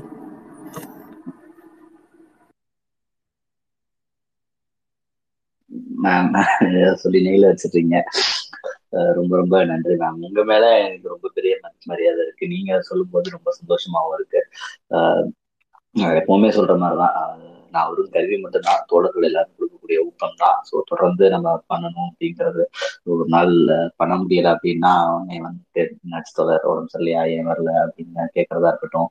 அக்கறையப்பா கேட்கறது அடுத்த புத்தகம் என்ன அப்படின்னு ஆர்வமா கேட்கறது ஸோ இதுதான் தோழர்கள் கொடுக்குற சஜஷன்ஸ் இந்த புக் படிங்க இது எடுத்துட்டு வாங்க அப்படின்னு. ஸோ இதெல்லாம் தான் ஆக்டிவா இருக்க உதவுது. ஸோ ஸோ இந்த புக்கு சஜஸ்ட் பண்ண கண்ணப்பண்ணனுக்கு ரொம்ப நன்றி. அதையும் நான் சொல்லிடுறேன். அடுத்து எப்பவும் போல பிரபு தோழரும் சரி அஹ், செல்வா தோழரும் சரி அவங்கவுங்க பெர்ஸ்பெக்டிவ்ல இருந்து அந்த விஷயத்த வந்து தீர்க்கமா வந்து ரொம்ப தெளிவாகவும் நிறைய விஷயங்கள் பேசிட்டு போனாங்க. ரெண்டு பேருமே எப்பவுமே வந்து ஒரு டிஃப்ரெண்ட் பெர்ஸ்பெக்டிவ்ஸ்ல நமக்கு வந்து நிறைய விஷயங்களை சொல்லி கடத்திட்டே இருக்கிறாங்க. ஸோ அவங்க ரெண்டு பேருக்கும் நன்றி. அண்ட் உங்களுக்கு எவ்வளவு நன்றி சொன்னாலும் பத்தாது. இந்த நான் இதுக்கு வர முடியாத. நேரத்தை கரெக்டா ஸ்பேஸ் ஹேண்டில் பண்ணிக்கிறீங்க. எல்லாமே எனக்கு நீங்க இல்லைன்னா ரொம்ப எப்பவுமே கஷ்டமா தான் இருக்கும். நீங்க இருந்தாலே வந்து ஒரு அஹ், பெரிய சப்போர்ட் உங்களுக்கும் ரொம்ப நன்றி. இத தாண்டி இப்போ நம்ம இந்த இன்னைக்கு வாசிச்சதுக்குள்ள வரும்போது அஹ், ஏற்கனவே தோழர்கள் வந்து ரொம்ப தெளிவா சொல்லிட்டாங்க. ஜோதி தொடர் ஆரம்பிச்சு அந்த நார்சிசிஸ்டிக் பர்சனாலிட்டி அப்படிங்கறத ஆரம்பிச்சு அதை நம்ம ஏற்கனவே பேசணும் அந்த பர்சனாலிட்டி அவரோட சின்ன வயசு இன்செக்யூரிட்டிஸ்ல இருந்து வந்தது அப்படிங்கறதுதான் வந்து கடந்த ரெண்டு மூணு நாட்களாவே நம்ம பேசிட்டு தான் இருந்தோம். அது அது அதோட இதுதான். தொடர்ச்சி தான் இது அப்படின்னு நான் பாக்குறேன் அவருக்கு வந்து அந்த நார்சிஸ்டிக் டெண்டன்சி இருந்ததும் அதை வந்து அவர் வந்து கிராஃப்டட் பிம்பம் உடைஞ்சிட்டா நம்மளோட இந்த கிராஃப்டட் பிம்பம் எங்கேயாவது உடைபட்டுட்டா அது அதோட நம்மளோட இது போயிடும் அப்படிங்கிறதும். மேபி அதை நான் இப்படி கூட பாக்குறேன் நம்மகிட்ட வேற சரக்கு இல்ல. நம்மகிட்ட இருக்க ஒரே சரக்கு இதுதான். இந்த பிம்பம் மட்டும்தான். சோ இந்த சரக்கு போலி இந்த சரக்கு ஒண்ணும் இல்லைன்னு மக்கள் தெரிஞ்சுக்கிட்டா நம்ம வில விளையாக மாட்டோம். அதாவது நான் அதை எப்படி சொல்ல வரேன் அப்படின்னா நமக்கு வந்து ஆதரவு கிடைக்காது அப்படிங்கிறத ஒரு ரொம்ப பாமரத்தனமான வார்த்தைன்னு சொல்றேன். பட் ஆனா அது விஷயம் வந்து ஆஹ் நம்ம வந்து விளையாக மாட்டோம். நமக்கு வந்து அடுத்து வந்து மக்களோட ஆதரவு இருக்காது அப்படிங்கிற இடத்துல இருந்து அவர் வந்து அதுக்காக ரொம்ப மெனக்கெட்டு இருக்கிறாரு அப்படிங்கிறதா நம்ம பார்க்கணும்னு நினைக்கிறேன். ஆஹ் ஸோ அதுல தான் அவர் வந்து அந்த அந்த பிம்பத்தை வந்து இன்னும் பாத்துக்கிறதுல ரொம்ப இன்னும் ஓவர் இதெல்லாம் பண்ண ஆரம்பிச்சிருக்கிறாரு. இந்த காவலர் அடிக்கிறதா இருக்கட்டும் காவலரை மன்னிப்பு கேட்க வைக்கிறதா இருக்கட்டும் அந்த மாதிரியான இந்த வேலைகள் பண்றது மாணவ தலைவர்கள் அடிக்கிறது. ஸோ இதெல்லாம் வந்து அங்கிருந்தா வருது அப்படின்னு பாக்குறேன் இது மாதிரி அவரோட பிம்பத்துக்கு எதிராக யார் இருந்தாலும் தோட்டத்துக்கு வா அப்படின்னு மிரட்டுறது. ஸோ இந்த மாதிரி இதெல்லாமும் கூட நடந்திருக்கிறது வந்து இதன் காரணமாக தான் அப்படின்னு நம்ம பாக்குறோம் ரெண்டாவது அவருக்கு வந்து எந்த கொள்கையும் எந்த பிடிப்புமும் இல்லை அப்படிங்கிறதும் நமக்கு தெரிய வருது. அவர் வந்து அண்ணாவுக்கும் திமுகவுக்கும் இருந்த மக்கள் ஆதரவை பயன்படுத்திக்கிறதுக்காக திமுகவோட இணைந்து செயல்பட்டாரு. அன்றைய காலகட்டத்துல திமுகவினர் அவங்க வந்து அவங்க கதை எழுதி அவங்க இயக்கி அவங்க போட்ட நாடகம் அவங்க போட்ட நடிப்பு இதெல்லாம் வெற்றி பெறும்போது ஆட்டோமேட்டிக்கா அவங்க கூட இருந்தாதான் நமக்கும் வாய்ப்பு கிடைக்கும். நமக்கும் வந்து இது கிடைக்கும். நமக்கும் வந்து நல்ல வாழ்க்கை கிடைக்கும் அப்படிங்கிறதுனால திமுக கூட சேர்ந்துக்கிட்ட ஒரு கதாநாயகன் தான் அவரு. ஸோ அப்ப அவருக்கு எந்த இடத்துலயுமே கொள்கை பிடிப்பு கொள்கை தெளிவெல்லாம் இருக்கல அப்படிங்கிறத நம்ம இந்த வாசிப்புல நிறைய இடத்துல பார்த்துடுறோம். ஆஹ் அதுவும் அதை தாண்டி அவர் வந்து திமுக கதாசிரியர்கள் அண்ணாவா இருக்கலாம் கலைஞரா இருக்கலாம் இல்ல வேற திமுக சார்ந்த கதாசிரியர்கள் கதைகளை தவிர வேற எந்த படத்துல நடிக்கும் போதுமே ரொம்ப மோசமான பிற்போக்கான ஆணாதிக்கவாதியாக தான் அவர் நடிச்சிருக்கிறாரு. அந்த பாத்திரங்களை தான் விரும்பி ஏற்று பண்ணியிருக்கிறாரு அந்த மாதிரி படங்கள் தான் அவர் அதிகமா தன்னோட கேரியர்ல பண்ணியிருக்கிறாரு அப்படிங்கிறதையும் நம்ம வந்து பாக்குறோம் ஸோ இதுவுமே வந்து ஒரு இதான ஒரு விஷயமா தான் நம்ம இதுல பார்க்கிறோம். ஸோ அப்ப அவருக்கு அந்த இது கிளாரிட்டி இல்லை அப்படிங்கிறது. அதுக்கப்புறம் வந்து அவருடைய கொள்கைகள் பத்தி அவர் எப்பவுமே வந்து ஒரு தெளிவான விளக்கமும் தெளிவான பதிலும் அவர் கொடுத்ததில்ல. அவருக்கு கிடைக்கிற அந்த மைலேஜ் பாருங்க. என்ன தப்பு நடந்தாலும் அதற்கு காரணம் எம்ஜிஆர் கிடையாது. ஸோ இது இந்த இந்த மைலேஜ் ஜெயலலிதாவுக்கும் இருந்தது. ஜெயலலிதா வந்து ஒரு குற்றவாளியாக குற்ற இது குற்றம் நிரூபிக்கப்பட்டு ஜெயிலுக்கு போனா கூட ஆஹ் காவிரியை வச்சுக்கோ எங்க அம்மாவை கொடுத்துரு அப்படின்லாம் போஸ்ட் ஓட்டிட்டு இருந்தாங்க இந்த பசங்க. ஸோ இந்த மாதிரியா ஒரு அந்த மைலேஜ் வந்து எந்த எந்த வகையில இது வந்து திமுக போட்ட பொய் கேஸ் அவ்வளவுதான். அவங்களை பொறுத்த வரைக்கும். திமுக போட்ட பொய் கேஸ் ஜெயிச்சுட்டாங்க அவங்க. ஏதோ ஏதோ பண்ணி ஜெயிச்சுட்டாங்க. இவங்க அம்மா தோத்துட்டாங்க. அப்படிங்கிறது தான் அவங்களோட அதுல நிலைப்பாடு. ஸோ அப்போ அந்த ஆனா வந்து இது அக்விட்டல் சாரி இது ரிலீஸ் ஆகிட்ட ஆராசா இந்த இந்த வழக்குல இவர் மேல குற்றமே இல்லை அப்படின்னு ரிலீஸ் ஆகிட்ட ஆராசாவை பத்தி இன்னைக்கும் வந்து அண்ணனை பத்தி அவங்க வந்து குறையாதான் சொல்லுவாங்க. இன்னமும் அவர் வந்து தூதி ஊழல் தான் பேசுவாங்க. அதான் அவர் சொன்னாரு நீ வந்து டூ ஜி ராஜான்னு சொல்றியா? இல்ல proud to same to G Raja. நான் வந்து நான் தான் வந்து ஸ்பெக்ட்ரம் வந்து கம்மியான விலைக்கு கொடுத்து மக்களுக்கு வந்து கம்மியான விலையில டெலிகாம் சர்வீசஸ் போறதுக்கு காரணமா இருந்தேன். ஐம் ப்ரௌட் அப்படின்னு அவர் அதனால தான் அதை சொன்னாரு. பட் ஆனா இன்னைக்கு வரைக்கும் வந்து அவங்க வந்து தொடர்ச்சியா அவர் மேல வந்து குற்றம் சொல்லிக்கிட்டே இருப்பாங்க. ஆனா வந்து குற்றம் நிரூபிக்கப்பட்டு தண்டனை அனுபவித்த ஜெயலலிதா. அதாவது அவங்கள பத்தி சுப்ரீம் கோர்ட்ல சொன்ன வார்த்தையெல்லாம் சொன்னோம் அப்படின்னா அவங்க திட்டமிட்டு இந்திய நாட்டோட அரசியலமைப்பு சட்டம் நாட்டோட இது எல்லாத்தையும் கொலை பண்ணி அவங்க வந்து ஆட்சி அதிகாரத்தை துஷ்பிரயோகம் பண்ணி பண்ணாங்க. அப்படின்னு சொன்ன ஜெயலலிதாவுக்கு வந்து நம்ம வந்து எந்த ஒரு இதுவும் இருக்காது. இன்னைக்கும் அந்த மைலேஜ் இருக்கும்.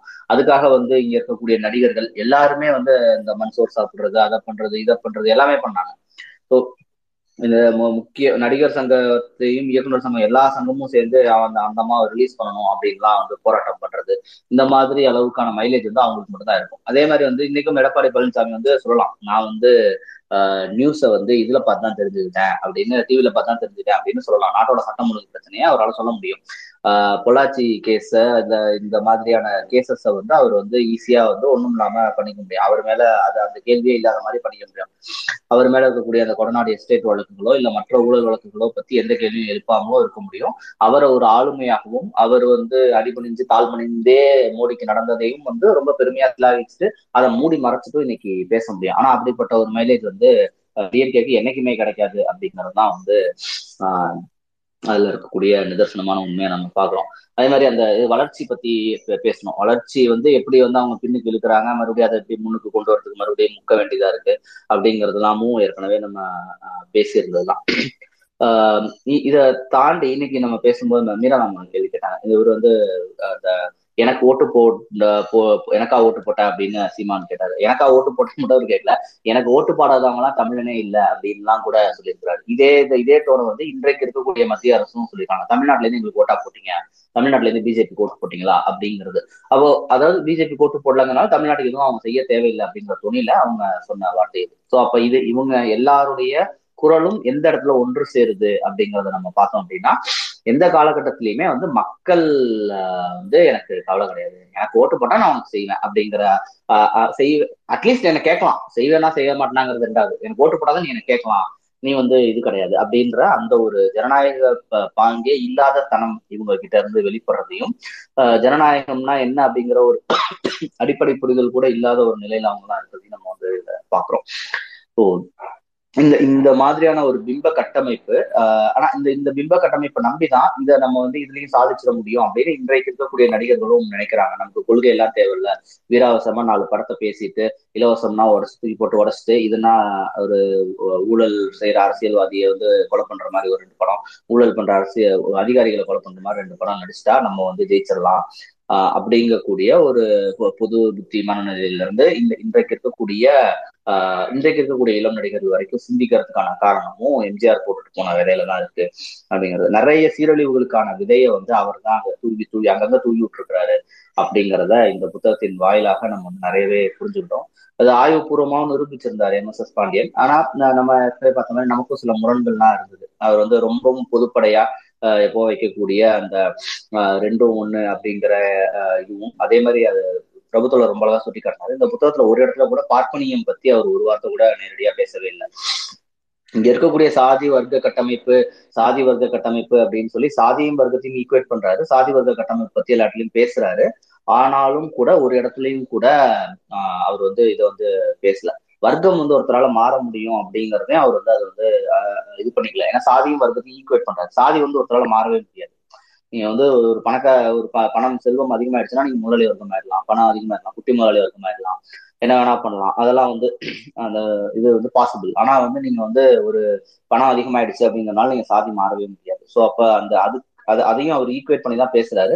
ரெண்டாவது வந்து ஒரு இடத்துலயும் வந்து பார்ப்பனியத்தை நேரடியா அவர் வந்து குறிப்பிடவே இல்லை அப்படிங்கிறதும் இந்த புத்தகத்துல ஒரு குறையாகவும் ஒரு ஒரு நம்ம ஒரு கிரிட்டிக்கல் பார்வையில பார்க்க வேண்டிய ஒரு இடமாகவும் இருக்கு. ஆனா அதை தாண்டி வந்து ரொம்ப அருமையான ஒரு புத்தகம் ஒரு ந- நல்ல மொழிபெயர்ப்பு அதுல இருக்கக்கூடிய அந்த இது கண்டென்ட் அவர் எல்லாத்தையுமே வந்து இன்டர்நேஷனல் ஸ்காலர்ஸோட ஆய்வுகள்ல இருந்து எடுத்து பேசுறாரு. அவங்க தமிழகத்தை செஞ்ச ஆய்வுகள்ல இருந்து எடுத்து பேசுறாரு. அதே மாதிரி அவங்க உருவாக்குன ஃப்ரேம் ஒர்க்ஸ்ல இருந்தும் பேசுறாரு. ஸோ இது இந்த மக்களை பத்தி பேசும்போது இந்த பொது புத்தியோட கட்டமைப்பு பத்தி பேசும்போது பாசிசம் பத்தி பேசும்போது இது எல்லாமே வந்து அவர் வந்து அந்த இன்டர்நேஷனல் ஃப்ரேம் ஒர்க்ஸ்ல இருந்து பேசுறாரு. ஸோ அது வந்து ரொம்ப ஒரு அறிவு தளத்துல ரொம்ப முக்கியமான ஒரு புக்கா அந்த வகையில இது பார்க்கப்பட வேண்டிய புத்தகம் தான். ஸோ ஒரு சில முரண்கள் தவிர கிரிட்டிக்கலா நம்ம ஒரு சில விஷயங்களை நம்ம இதை எடுத்துக்க முடியாது அப்படின்னு நம்ம நினைக்கிறத தவிர மற்றபடி இந்த புத்தகம் ஒரு சிறப்பான புத்தகமா நம்ம பார்க்கிறோம். நன்றி. தோழர்கள் வேற யாருக்காவது ஏதாவது கருத்துக்கள் தான் சொல்லுங்க. நான் இதோட என்னோட இதை நிறைவு பண்ணிக்கிறேன். ஸோ இதை கருத்து தான் சொல்லுங்க. அதனால நம்ம நிறைவு பண்ணிட்டு அடுத்த புத்தக வாசிப்புல திங்கள் என்று சந்திக்கலாம்னு நினைக்கிறேன். வேலை எப்படி போகுதுன்னு தெரியல. வீக்கெண்டை பார்த்துட்டு திங்கள் புக் இருந்தா ஸ்பேஸ் போடுறேன். அப்புறம் கொஞ்சம் டைம் ஃப்ரீ ஆயிட்டு நான் ஸ்பேஸ் போட்டுறேன். குரூப்ல மெசேஜ் பண்றேன். என்ன பிளான் சொல்லிட்டு. நன்றி.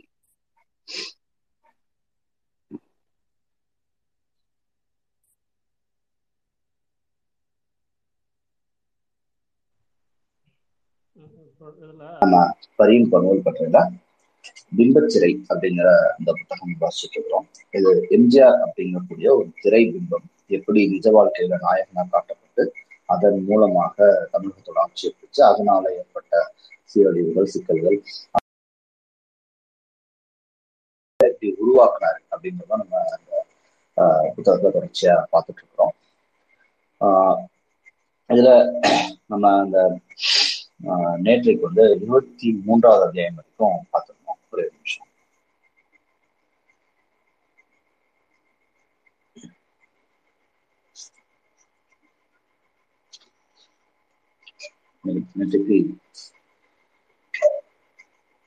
இருபத்தி நான்கு வரைக்கும் நம்ம இருக்கோம் இதுல நம்ம பார்த்தது வந்து எம்ஜிஆர் அவருடைய அந்த திரை பிம்பத்துல இருக்கக்கூடிய அந்த எம்ஜிஆருடைய புனையப்பட்ட வீரம் அது வந்து எப்படி அவரோட வாழ்க்கை வரலாறோட தொடர்புபடுத்தி நிஜ வாழ்க்கையிலும் அவர் வந்து வீரமானவர் அவர் வந்து இரவானவர் அப்படிங்கக்கூடிய அந்த ஒரு இன்வென்சிபிள் கரிஸ்மா உள்ளவர் அப்படிங்கக்கூடிய ஒரு இமேஜை எப்படி உருவாக்குனாங்க அப்படிங்கறதெல்லாம் நம்ம நேற்றைக்கு பாத்துருந்தோம் அதே மாதிரி எம்ஜிஆரோட பிறந்தநாள் கொண்டாட்டத்துல எப்படி இது பண்ணுவாங்க அவருக்கு அவர் பிறந்த நாளே அவர் மூன்று முறை இறந்து பிறந்தார் சொல்றது அவருடைய சிறப்பு இறப்பே வந்து ஒரு ஆச்சரியம் மாதிரி சொல்றது அப்படின்னு பல விஷயத்த நம்ம பார்த்தோம்.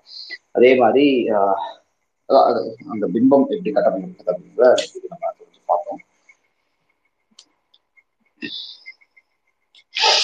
அதுக்கப்புறம் வந்து அந்த ஊர்வலங்கள்ல எப்படி அந்த இருபத்தி எப்படி அந்த ஊர்வலங்களை பயன்படுத்தி அதன் மூலமாக அந்த திமுக ஊர்வலம் அதை அதை பின்பற்றி அதிமுக ஊர்வலம் வந்து எப்படி அதன் மூலமாக அவர் வந்து ஒரு உயர்ந்த சாதாரண மனிதன் அப்படிங்கக்கூடிய அந்த இதை வந்து இமேஜ் வந்து எப்படி கொண்டு வந்தாங்க? அவருடைய ஆளுமையை கட்டி காப்பாற்றலாம் என்னெல்லாம் பண்ணாரு அப்படிங்கிறத நம்ம பார்த்தோம். ஆஹ் அதுக்கப்புறம் வந்து ஆஹ் அதுக்காக எப்படி புனையப்பட்ட வாழ்க்கை வரலாறு எழுதப்பட்ட அவருடைய அந்த மூன்றாவது திருமணம் இது பற்றின எல்லா விஷயத்தையும் நம்ம வந்து நேற்றுக்கு பார்த்திருந்தோம். தொடர்ந்து இன்றைக்கு அத்தியாயம் இருபத்தி ஏழு. சுருக்கமாக சொன்னால் குறிப்பிட்ட வகையில் அவருடைய வாழ்க்கை வரலாற்றை கட்டமைப்பதன் மூலம் எம்ஜிஆரின் திரைப்படங்களில் காட்டப்படும் அதே வாழ்க்கையே அவர் நிஜத்திலும் வாழ்கிறார் என்று நம்ப வைக்கப்பட்டது. ஆஹ் நான் பேசுறது எல்லாத்தையும் கேக்குதுன்னு நினைக்கிறேன். ஏதாவது கேட்கறதுல ஏதாவது இஷ்யூஸ் இருக்குன்னா எனக்கு டிஎம் பண்ணுங்க ஓகே அவர் நிஜத்திலும் வாழ் வாழ்கிறார் என்று நம்ப வைக்கப்பட்டது. இந்த திரை திரைப்பட வாழ்க்கைக்கும் நிஜ வாழ்க்கைக்கும் இடையே எந்த வேறுபாடும் இல்லை என துடைத்து அழித்து பதிய வைத்தது பொது புத்தியில் கச்சிதமாக சென்று சேர்ந்தது. எம்ஜிஆர் ரசிகர் மன்றங்கள் பற்றி எழுதிய ஒரு ஆய்வு அறிக்கை இப்படி சொல்கிறது. எம்ஜிஆரின் திரைப்படங்களில் வெளியிடப்பட்ட பிம்பங்கள் ஏற்படுத்திய தாக்கத்தை தாண்டி இந்த ரசிகர் மன்ற உறுப்பினர்களால் செல்ல இயலாமல் திரையில் காட்டப்படுவதே எம்ஜிஆரின் குணம் என நம்பப்படுகிறது. அவரின் ரசிகர்களிடம் எம்ஜிஆர் நல்ல மனிதர் என்கிற அவர்களின் வாதத்தை நிறுவுங்கள் என கேட்டபோது எம்ஜிஆரின் திரைப்படங்களில் இருந்தே எல்லோரும் எடுத்துக்காட்டுகள் தந்தனர் என்பதில் இருந்து இது தெளிவாகின்றது.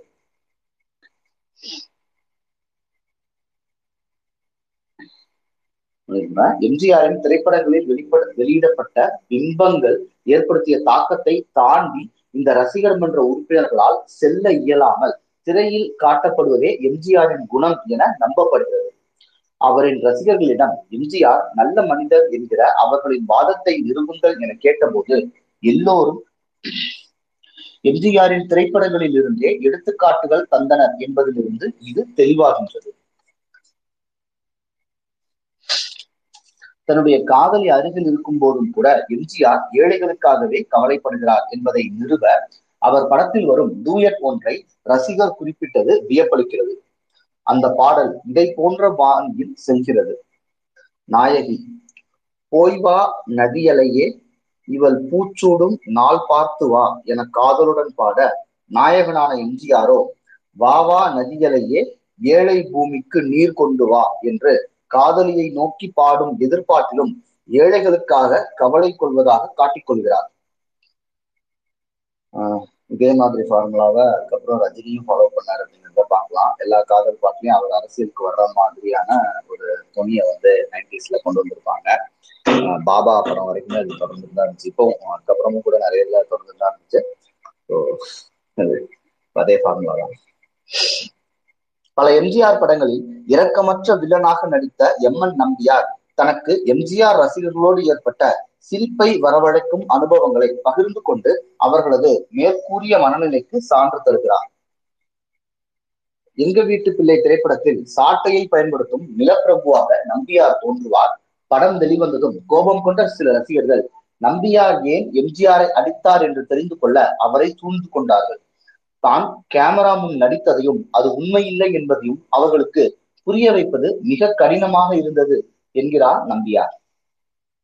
எம்ஜிஆர் ரசிகர்கள் நிஜ எம்ஜிஆருக்கும் திரைப்படங்களில் வரும் பிம்ப எம்ஜிஆருக்கும் இடையே வேறுபாடு பார்ப்பதில்லை என்பது ஆயிரத்தி தொள்ளாயிரத்தி எண்பத்தி நான்கில் எம்ஜிஆர் தீவிரமாக நோயுற்று படுக்கையில் இருந்தபோது அவர்கள் நடந்து கொண்ட விதத்தில் வெளிப்பட்டது.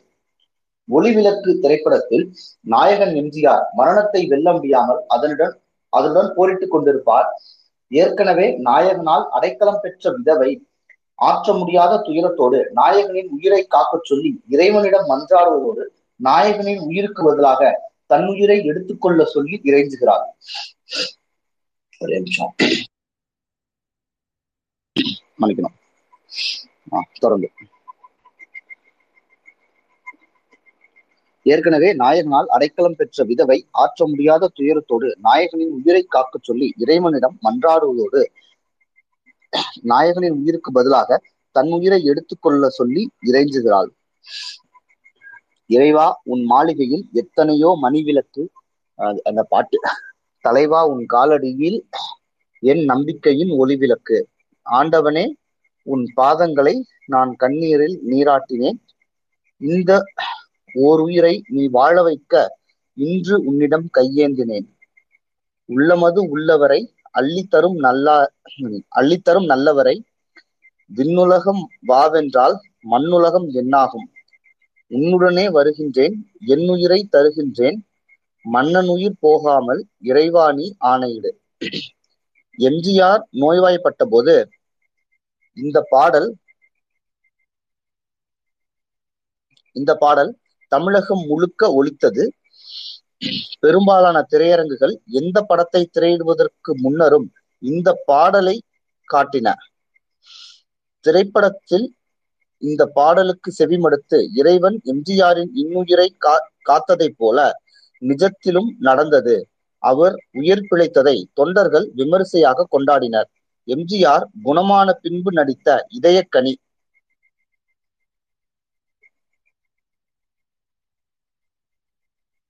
திரைப்படத்தில் இருந்து தமிழகம் எங்கும் பிரபலமான இன்னொரு பாடல் நைன்டீன் செவன்டி ஃபைவ்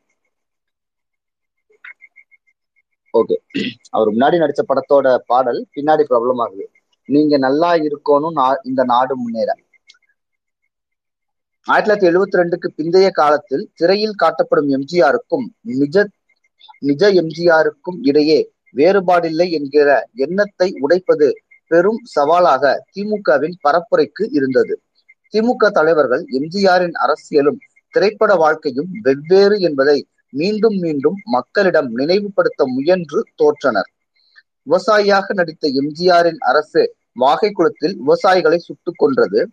மீனவர்களின் நண்பனாக நடித்த எம்ஜிஆரின் அரசு அப்பாவி மீனவர்களை சுட்டு வீழ்த்தியது. படங்களை நம்பி நாம் மிகவும் ஏமாந்து விட்டோம் என்று சொல்லியும் மக்களிடம் இவை எடுபடவில்லை. அண்ணா திராவிட முன்னேற்ற கழகத்தின் ஆரம்ப காலங்களில் திமுக பத்திரி திமுக பத்திரிகை திமுக கட்சியினர் அதன் தலைவர் மு. கருணாநிதி உட்பட அதிமுகவை நடிகர் கட்சி என்றே அழைத்தனர். இந்த இந்த கால திமுக பரப்புரை பாடல்கள் திரைப்படங்களை அவை தவறாக வழிநடத்துபவை என்று விமர்சித்தன. இப்படிப்பட்ட ஒரு திமுக பிரச்சார பாடலை குறிப்பிட வேண்டும். அவர் படங்களால் பாடல்களால் ஏமாந்து அவன் அவன்கிறது ரசிகன். அவன் கைகளில் பச்சை குத்தினான் கூழாங்கற்கள் வைரமாகுமா கொள்கையில்லா கட்சிகள் நிலைக்குமா? கட்சியின் கொள்கைகளுக்கு தங்களை அர்ப்பணித்துக் கொண்ட திமுகவின் அதிகாரப்பூர்வ பாடகர்களால் கட்சி பொதுக்கூட்டங்களில் பாடப்பட்ட இவ்வகை பாடல்கள் சினிமா சோறு போடுமா போன்ற உணர்ச்சிகரமான தலைப்புகளில் மலிவு விலை கையேடுகளாக விற்கப்பட்டன. ஆயிரத்தி தொள்ளாயிரத்தி எழுபத்தி இரண்டுக்கு முன் எம்ஜிஆரின் வாழ்க்கைக்கும் சினிமா சினிமாவுக்குமான தொடர்பை திட்டமிட்டு உருவாக்கி அதை தன் அரசியல் முன்னேற்றத்துக்கு பயன்படுத்தி கொண்ட திமுக எம்ஜிஆரின் நிழலையும் நிஜத்தையும் பிரிக்க முயன்ற போது காலம் கடந்து விட்டு இருந்தது ஆஹ் இந்த இடத்துல வருது எம்ஜிஆரின் வாழ்க்கைக்கும் சினிமாவுக்குமான தொடர்பை ஆஹ் திட்டமிட்டு திமுக மட்டுமே உருவாக்குனது ஆஹ் அப்படிங்கிற மாதிரியான ஒரு துணியை இங்க கொடுக்குறாங்க. அது நம்ம ஏற்கனவே திராவிட இயக்க வரலாறு வாசிச்ச அனுபவத்துல நம்ம சொல்லும்போது இது திட்டமிட்டு அவருக்காக மட்டும் எம்ஜிஆருக்காக மட்டும் கட்டமைக்கப்படவும் இல்லை. அவங்க பொதுவா திமுகல இருந்த திரைக்கலைஞர்கள் எல்லாருக்குமே அந்த ஒரு இது இருந்தது. ஆனா அதை அதிகமா திட்டம் போட்டு பயன்படுத்திக்கிட்ட ஒரு தலைவரா நம்ம எம்ஜிஆரை தான் பார்க்கணும். ஒரு தலைவராக ஒரு நடிகரா எம்ஜிஆர் தான் நம்ம பார்க்க முடியும். எம்ஜிஆர் தான் அதோட ஃபுல் பெனிஃபிட்ஸை ரீட் பண்றதுக்கு என்னெல்லாம் பண்ணணுமோ அதெல்லாம் பண்ணாரு. மற்ற நடிகர்கள் அது நடிப்பு அப்படிங்கிறத தாண்டி அவங்களோட நிஜ வாழ்க்கை அவங்களோட நிஜ வாழ்க்கையாகவே இருந்ததுனால அது வந்து இது பண்ணல. ஆனா எம்ஜிஆர் அந்த இமேஜ் பில்டிங்கை வந்து ரொம்ப ஸ்ட்ராங்கா பண்ணதுனால அது வந்து நடந்தது. பட் ஆனா ஏன்னா இது நம்ம இவருக்கும் சிவாஜி கணேசனுக்கும் அவங்க வந்து அதிகமான முக்கியத்துவம் தான் கொடுத்திருந்தாங்க. கண்ணதாசனுக்கும் முக்கியத்துவம் கொடுத்திருந்தாங்க. இதுக்கு இவங்க எல்லாருக்கும் முன்னாடி என்எஸ்கே கலைவாணர் அவர்கள் அதுக்கப்புறம் வந்து எஸ் எஸ் ராஜேந்திரன் இந்த மாதிரி நிறைய நடிகர்கள் பட்டாளம் வந்து அந்த இதுல அந்த லிஸ்ட்ல இருந்தாங்க. ஸோ எம்ஜிஆருக்காக திமுக எதையும் செய்யல. எல்லா நடிகர்களுக்காகவும் திமுக செஞ்சது. ஆனா எம்ஜிஆருக்கு திமுக செய்யற அந்த விஷயங்கள் தேவைப்பட்டதுனால அவர் அதை பயன்படுத்திக்கிட்டார் அப்படின்னு தான் நம்ம பார்க்க முடியும்னு நான் நினைக்கிறேன். அது என்னுடைய கருத்து. ஏன்னா ஆசிரியர் கொடுத்துருக்கிறது கொஞ்சம் நான் என்னோடதுக்கு முரணா இருக்கனால நான் அந்த இடத்துல ஃபாலோ பண்றேன். தொடர்ந்து. அத்தியாயம் இருபத்தி எட்டு. இப்படி உருவான எம்ஜிஆரின் நிஜ வாழ்க்கை பிம்பத்தை கொண்டு தன்னுடைய ஆட்சியில் எப்போதும் பெருகிக் கொண்டிருக்கும் ஊழல் அடக்குமுறை ஆகியவற்றுக்கான காரணங்களை பிடித்து அதிகாரிகள் அமைச்சர்கள் கட்சியின் அடிமட்ட தொண்டர்கள் போன்றோர் மீது போடுவது அவருக்கு சுலபமாக இருந்தது. ஆகவே நல்லிறக்கம் கொண்ட பண்பாளர் என்ற எம்ஜிஆரின் பிம்பம் மீண்டும் பலப்பட்டது.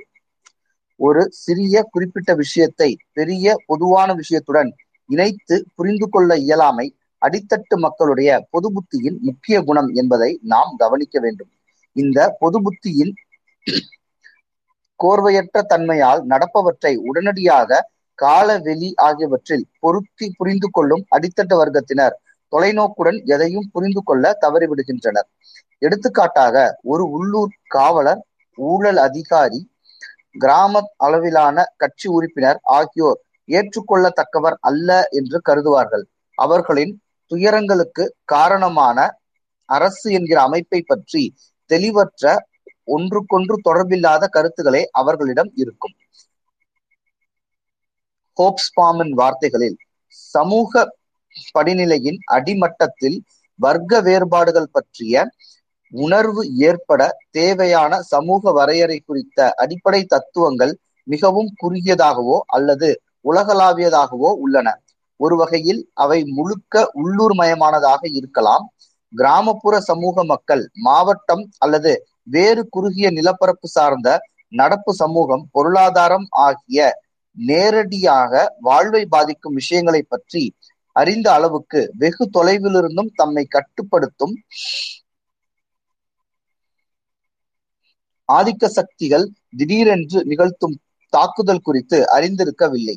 இன்னொரு வகையில் அடிப்படை தத்துவங்கள் மிகவும் பொதுவானதாகவும் உலகம் முழுமைக்குமானதா உலகம் முழுமைக்குமானதுமாக இருந்தது. இருந்து சரியான சமூக புரிதலுக்கு தடையாக இருக்கக்கூடும். இன்னொரு வகையில் அடிப்படை தத்துவங்கள் மிகவும் பொதுவானதாகவும் உலகம் முழுமைக்குமானதாக இருந்து சமூக புரிதலுக்கு தடையாக இருக்கக்கூடும். அடித்தட்டு வர்க்க பொது புத்தியின் முழுமையாக ஒன் ஒன்றை புரிந்து கொள்ள முடியாத குறைபாட்டை கொண்ட உடைபட்ட பண்பை எம்ஜிஆர் கவனமாக கட்டமைக்கப்பட்ட தன்னுடைய பிம்பத்தை கொண்டு தன்னுடைய அரசியல் நாயக தன்னுடைய அரசியல் நலனுக்கு ஏற்ற வகையில் கைப்பற்றி கச்சிதமாக பயன்படுத்தி கொண்டார். எங்கும் நிறைந்திருந்த அரசு அதிகாரத்தின் மனப்பான்மை இடை இடையே நல்ல திட்டங்களை நிறைவேற்ற விடாமல் தடையாக நிற்கின்றன என்ற வாதத்தை எம்ஜிஆரும் அனைத்திந்திய அண்ணா திமுகவும் மீண்டும் மீண்டும் பொதுமக்களிடம் வைத்தார்கள். ஒரு கட்டத்தில் அஇஅதிமுக கட்சியின் செயல் வீரர்கள் அரசு அதிகாரிகள் மற்றும் காவல்துறை அதிகாரிகளை கடுமையாக தொடர்ந்து விமர்சித்து வந்ததால் எம்ஜிஆர் தானே தலையிட்டு ஒட்டுமொத்த அதிகார வர்க்கத்தையும் குற்றம் சொல்லாமல் குறிப்பிட்ட அதிகாரிகளை மட்டும் குறை சொல்ல வேண்டும் என்று அறிவுரை வழங்கும் அளவுக்கு நிலைமை சென்றது.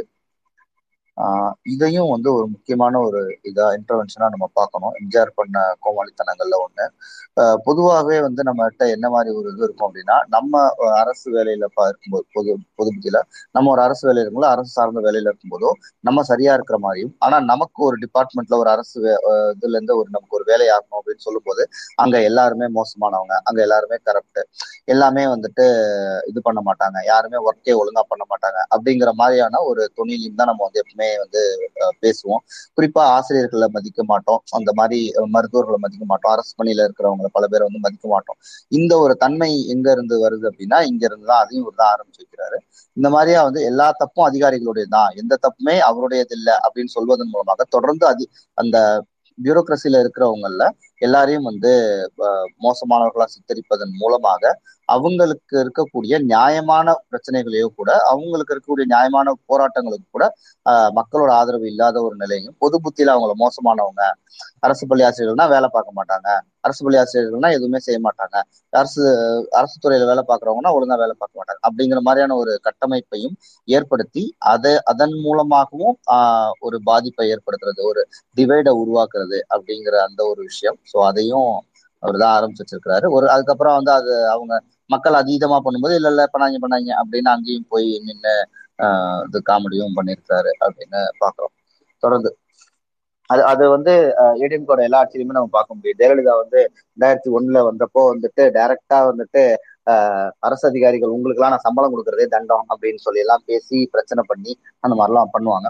அது இந்த அரசு எந்திரத்தை ரன் பண்ண வைக்கிறவங்களுக்கு சம்பளம் கொடுக்கறது ஏதோ வந்து அவங்க அவங்க பாக்கெட்ல இருந்து கொடுக்குற மாதிரியும் அதுக்கு வந்து அவங்க ஒர்க் பண்ணாத மாதிரி மக்களோட வரி பணம் அப்படிங்கறதெல்லாம் இல்லாம அந்த மாதிரியான ஒரு துணியில பேசுறது அந்த ஒரு அதிகாரத்து முறையில பேசுறது அப்படிங்கிறதும் நம்ம பார்த்திருக்கோம். ஸோ அது எங்க இருந்து வருது அப்படிங்கிறது இதுல நம்ம புரிஞ்சுக்க முடியும். தொடர்ந்து.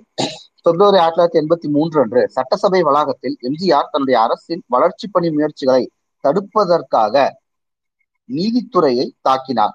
நீதிபதிகள் தடை உத்தரவுகளை கொண்டு அரசின் வளர்ச்சி பணி முயற்சிகளை தடுக்கிறார்கள். அரசுக்கு எதிராக தீர்ப்பு தரும் நீதிபதிகள் உட்பட எல்லா நீதிபதிகளுக்கும் அவர்களின் வீட்டில் அரசு சென்ட்ரிகளை பாதுகாப்புக்கு நிறுத்தி உள்ளது என்பதை நினைவில் கொள்ள வேண்டும் என்று அவர் பேசினார். மேலும் அதிகாரிகள் தான் தன் அரசின் தோல்விக்கு காரணம் என்று எம்ஜிஆர் கூறியதோடு நில்லாமல் தமது அமைச்சரவை சகாக்களையே ஊழல்வாதிகள் என்றார். பொதுவெளியில் தன்னுடைய அமைச்சர்களை தன்னுடைய அமைச்சரவையில் இருக்கும் எல்லா ஊழல் அமைச்சர்களையும் நீக்கப் போவதாக அறிவித்தார். இப்படிப்பட்ட பொதுக்கூட்ட பேச்சுகள் எம்ஜிஆரின் தனித்த பிம்பத்தை காப்பாற்றிக் கொள்ள உதவியது. அதே சமயத்தில் மக்களிடம் இருந்து தன்னை பிரித்து வைத்திருப்பது மற்றவர்களே என்பதாக அவ்வப்போது பொதுவெளியில் நாடகத்தனங்களை எம்ஜிஆர் வெளிப்படுத்தினார். எடுத்துக்காட்டாக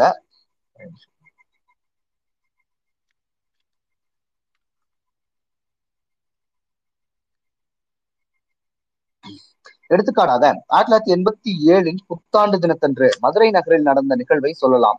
அன்று காலையில் மக்களிடம் இருந்து விண்ணப்பங்களை பெற வந்த எம்ஜிஆரை நெருங்க மக்கள் முண்டியடித்தார்கள். காவல்துறையினர் அவர்களை தடுத்தார்கள். தலைவரை பாதுகாப்பு இருக்கும் மரத்தடுப்புகள் இதனால் சரிந்து விழுந்துவிடும் என்று அதற்கு காரணம் சொன்னார்கள். அப்பட்டமாக கோபம் கொண்ட எம்ஜிஆர் காவல்துறையினரை தள்ளி போகச் சொன்னார். ஏதோ பெரிய தவறு செய்தவர் என்று தான் கருதிய காவலரை தனிச் செயலாளரிடம் சொல்லி மேடைக்கு அழைத்து வரச் செய்தார். பொதுமக்கள் முன்னிலையில் எம்ஜிஆரின் காலில் விழுந்து அந்த காவலர் மன்னிப்பு கேட்டார். எம்ஜிஆரின் அரசியல் வாழ்க்கையில் இப்படிப்பட்ட தடைகளை மீறும் நிகழ்வுகள் அரிதானவை அல்ல. அதிகார வர்க்கம் கட்சி ஆகியவற்றின் கீழ் ஆகியவற்றின் கீழ்மட்டத்தில் உள்ளவர்கள் ஊழலில் திளைத்தவர்களாக இருந்ததே எம்ஜிஆர் இப்படி மற்றவர்களை ஊழல் மிக்கவர்கள் என்று காட்டி தன்னுடைய பிம்பத்தை காத்து கொள்ள முடிந்ததற்கு முக்கிய காரணமாகும். இந்த விரக்தியூட்டும் அமைப்புகளோடு அனுதினமும் தொடர்பு கொண்டிருந்த அடித்தட்டு வர்க்கத்தினர் எம்ஜிஆர் சொன்னதை அப்படியே நம்பினார்கள். அரசால் அமல்படுத்தப்பட்ட ஒருங்கிணைந்த ஊரக வளர்ச்சி திட்டம் ராமநாதபுரத்தில் ஒரு கிராமத்தில் எவ்வாறு அமல்படுத்தப்பட்டது என அறிய நடந்த கள ஆய்வு மற்ற இடங்களிலும் இருந்த நிலையை சொன்னது. அரசியலில் தீவிரமாக இறங்கி வந் இயங்கி வந்த அந்த கிராமத்தின் பணக்கார விவசாயி தன்னுடைய கிராமம் அதிகபட்ச பலன்களை பெற வேண்டும் என்று முன்முயற்சிகள் எடுத்தார்.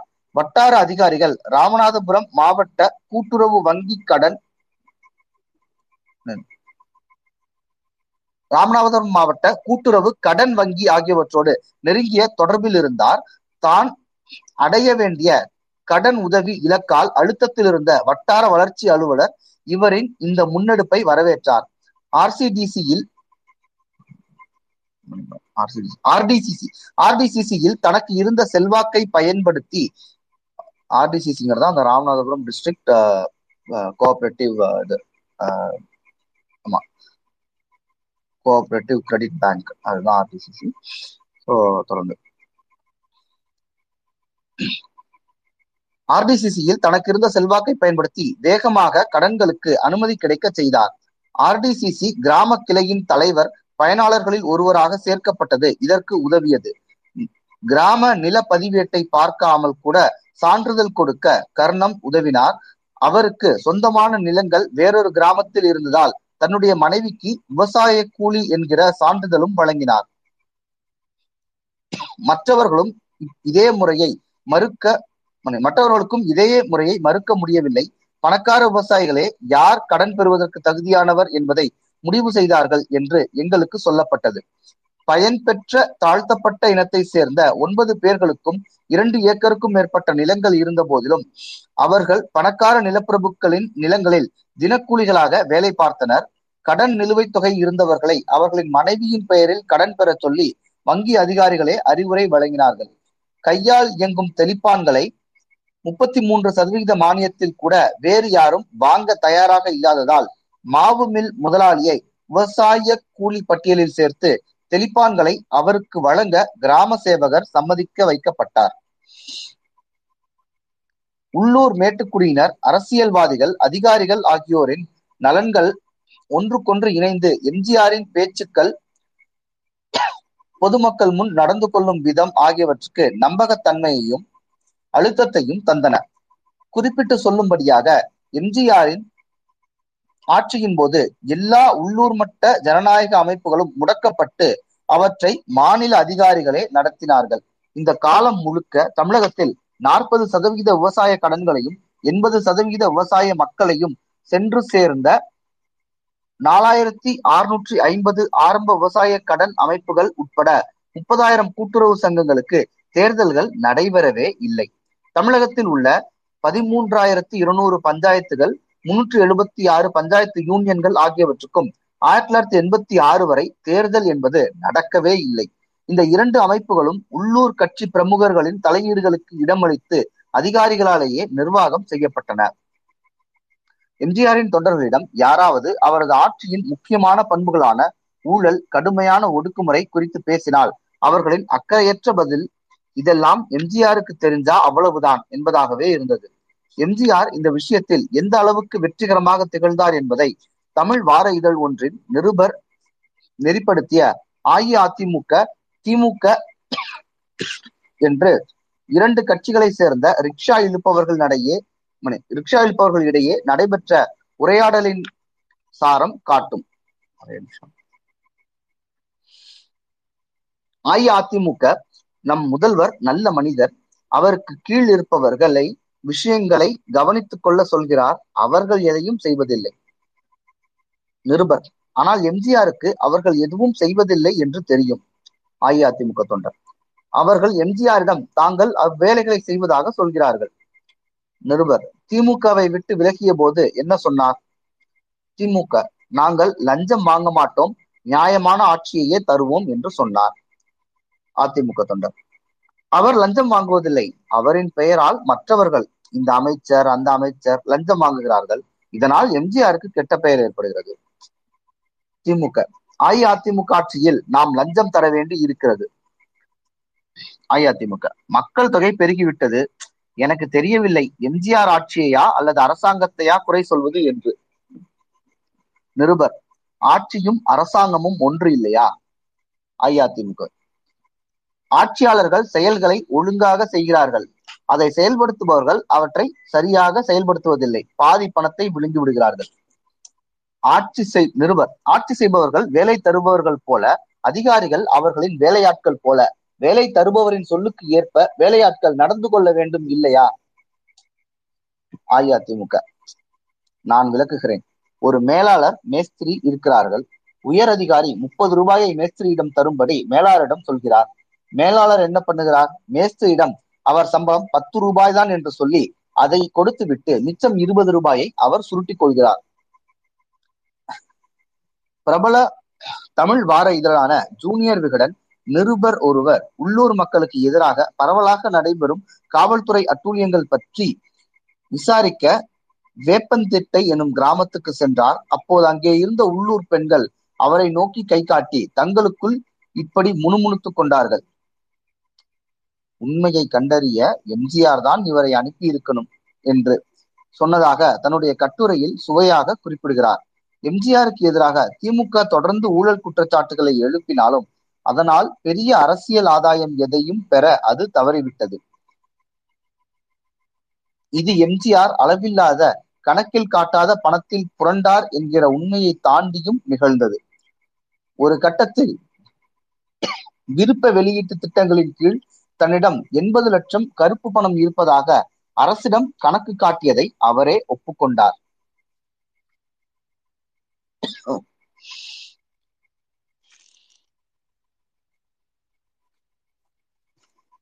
அடுத்த அத்தியாயம். பொதுமக்களின் மனநிலையில் அல்லது பொது புத்தியின் கூறாக எந்த ஒரு கருத்தாக்கமும் மாறுவது என்பது இந்த இடத்தில் எம்ஜிஆர் எனும் கருத்தாக்கம் எவ்வளவு தூரத்துக்கு மக்கள் கேள்வி கேட்காமல் அந்த கருத்தாக்கத்தை ஏற்றுக்கொள்கிறார்கள் என்பதை பொறுத்தது.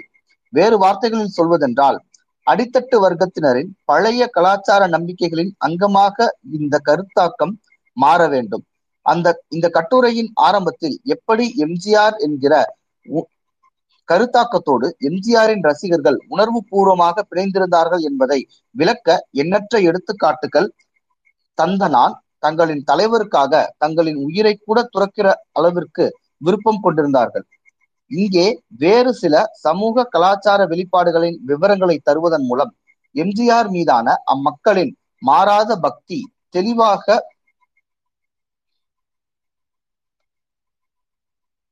மாறாத பக்தி தெளிவாக புலப்படுத்துவன. நாம் கவனத்தில் எடுத்துக்கொண்டிருக்கும் இந்த சமூக கலாச்சார வெளிப்பாடுகள் என்பவை எம்ஜிஆரின் விளிம்பு நிலை தொண்டர்கள் எப்படி அவரோடு தெய்வீகத்தன்மை மந்திர சக்திகள் ஆகியவற்றை இணைத்தார்கள் என்பதை பற்றியதே ஆகும். கண்ணை கவர்கிற வரை வகையில் மதுரையில் ஆயிரத்தி தொள்ளாயிரத்தி எண்பத்தி ஆறில் நடைபெற்ற இரண்டாவது அகில உலக எம்ஜிஆர் ரசிகர்கள் மன்ற மாநாட்டில் இயல்புக்கு மாறான நிகழ்வு ஒன்றை காண முடிந்தது. மாநாட்டு ஊர்வலத்தின் ஒரு பகுதியாக ஒரு ரசிகர் எம்ஜிஆரின் கட்டவுட்டை தாங்கிய தேர் ஒன்றை ஒன்பது கிலோமீட்டருக்கு இழுத்தார்.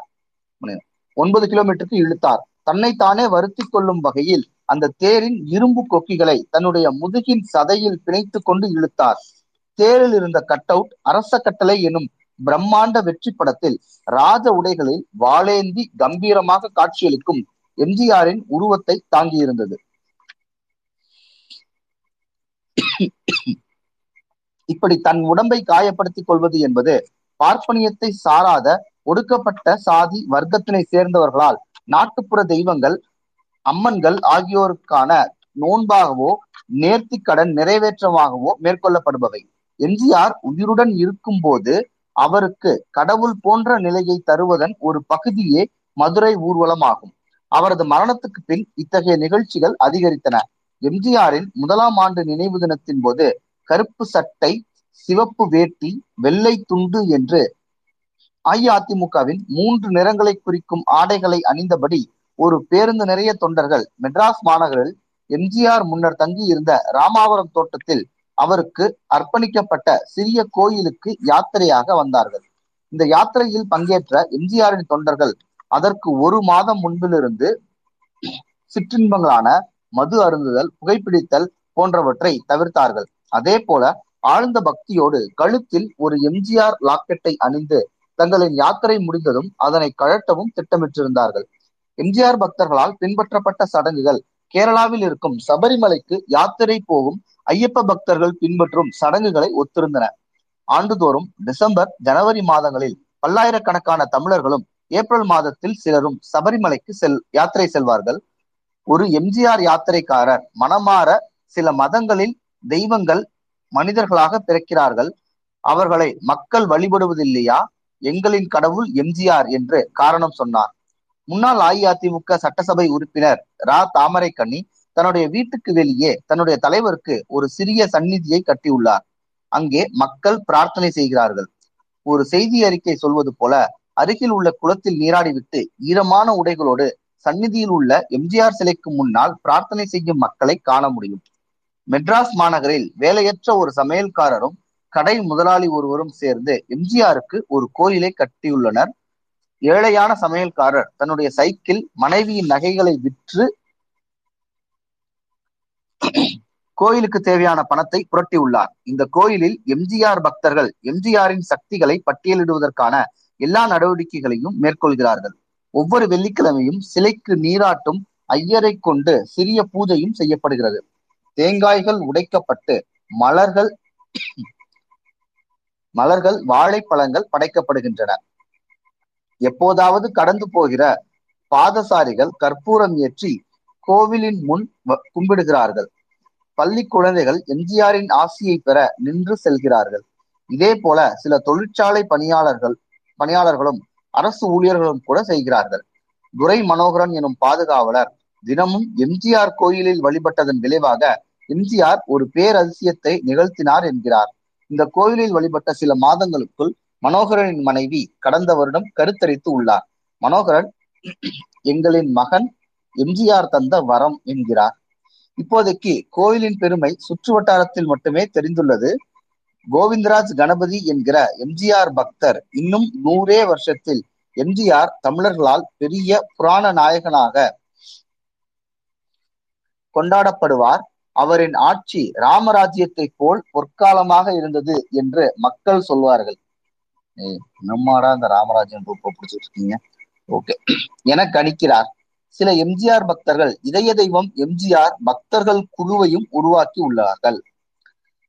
திமுகவில் நிலவி வந்த அரசியல் வழக்கத்தின் நீட்சியாகவே எம்ஜிஆருடன் தெய்வீகத்தன்மையை தொடர்பு படுத்துவதும் என்று ஒரு வகையில் சொல்லலாம்.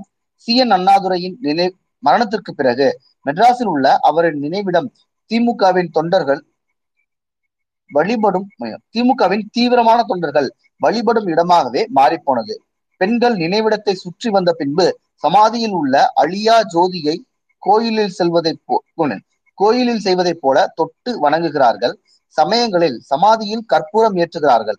ஆரம்ப காலங்களில் பழனி திருப்பதி முதலிய புனித தலங்களில் மொட்டையடித்துக் கொள்வது போல இங்கும் செய்தார்கள்.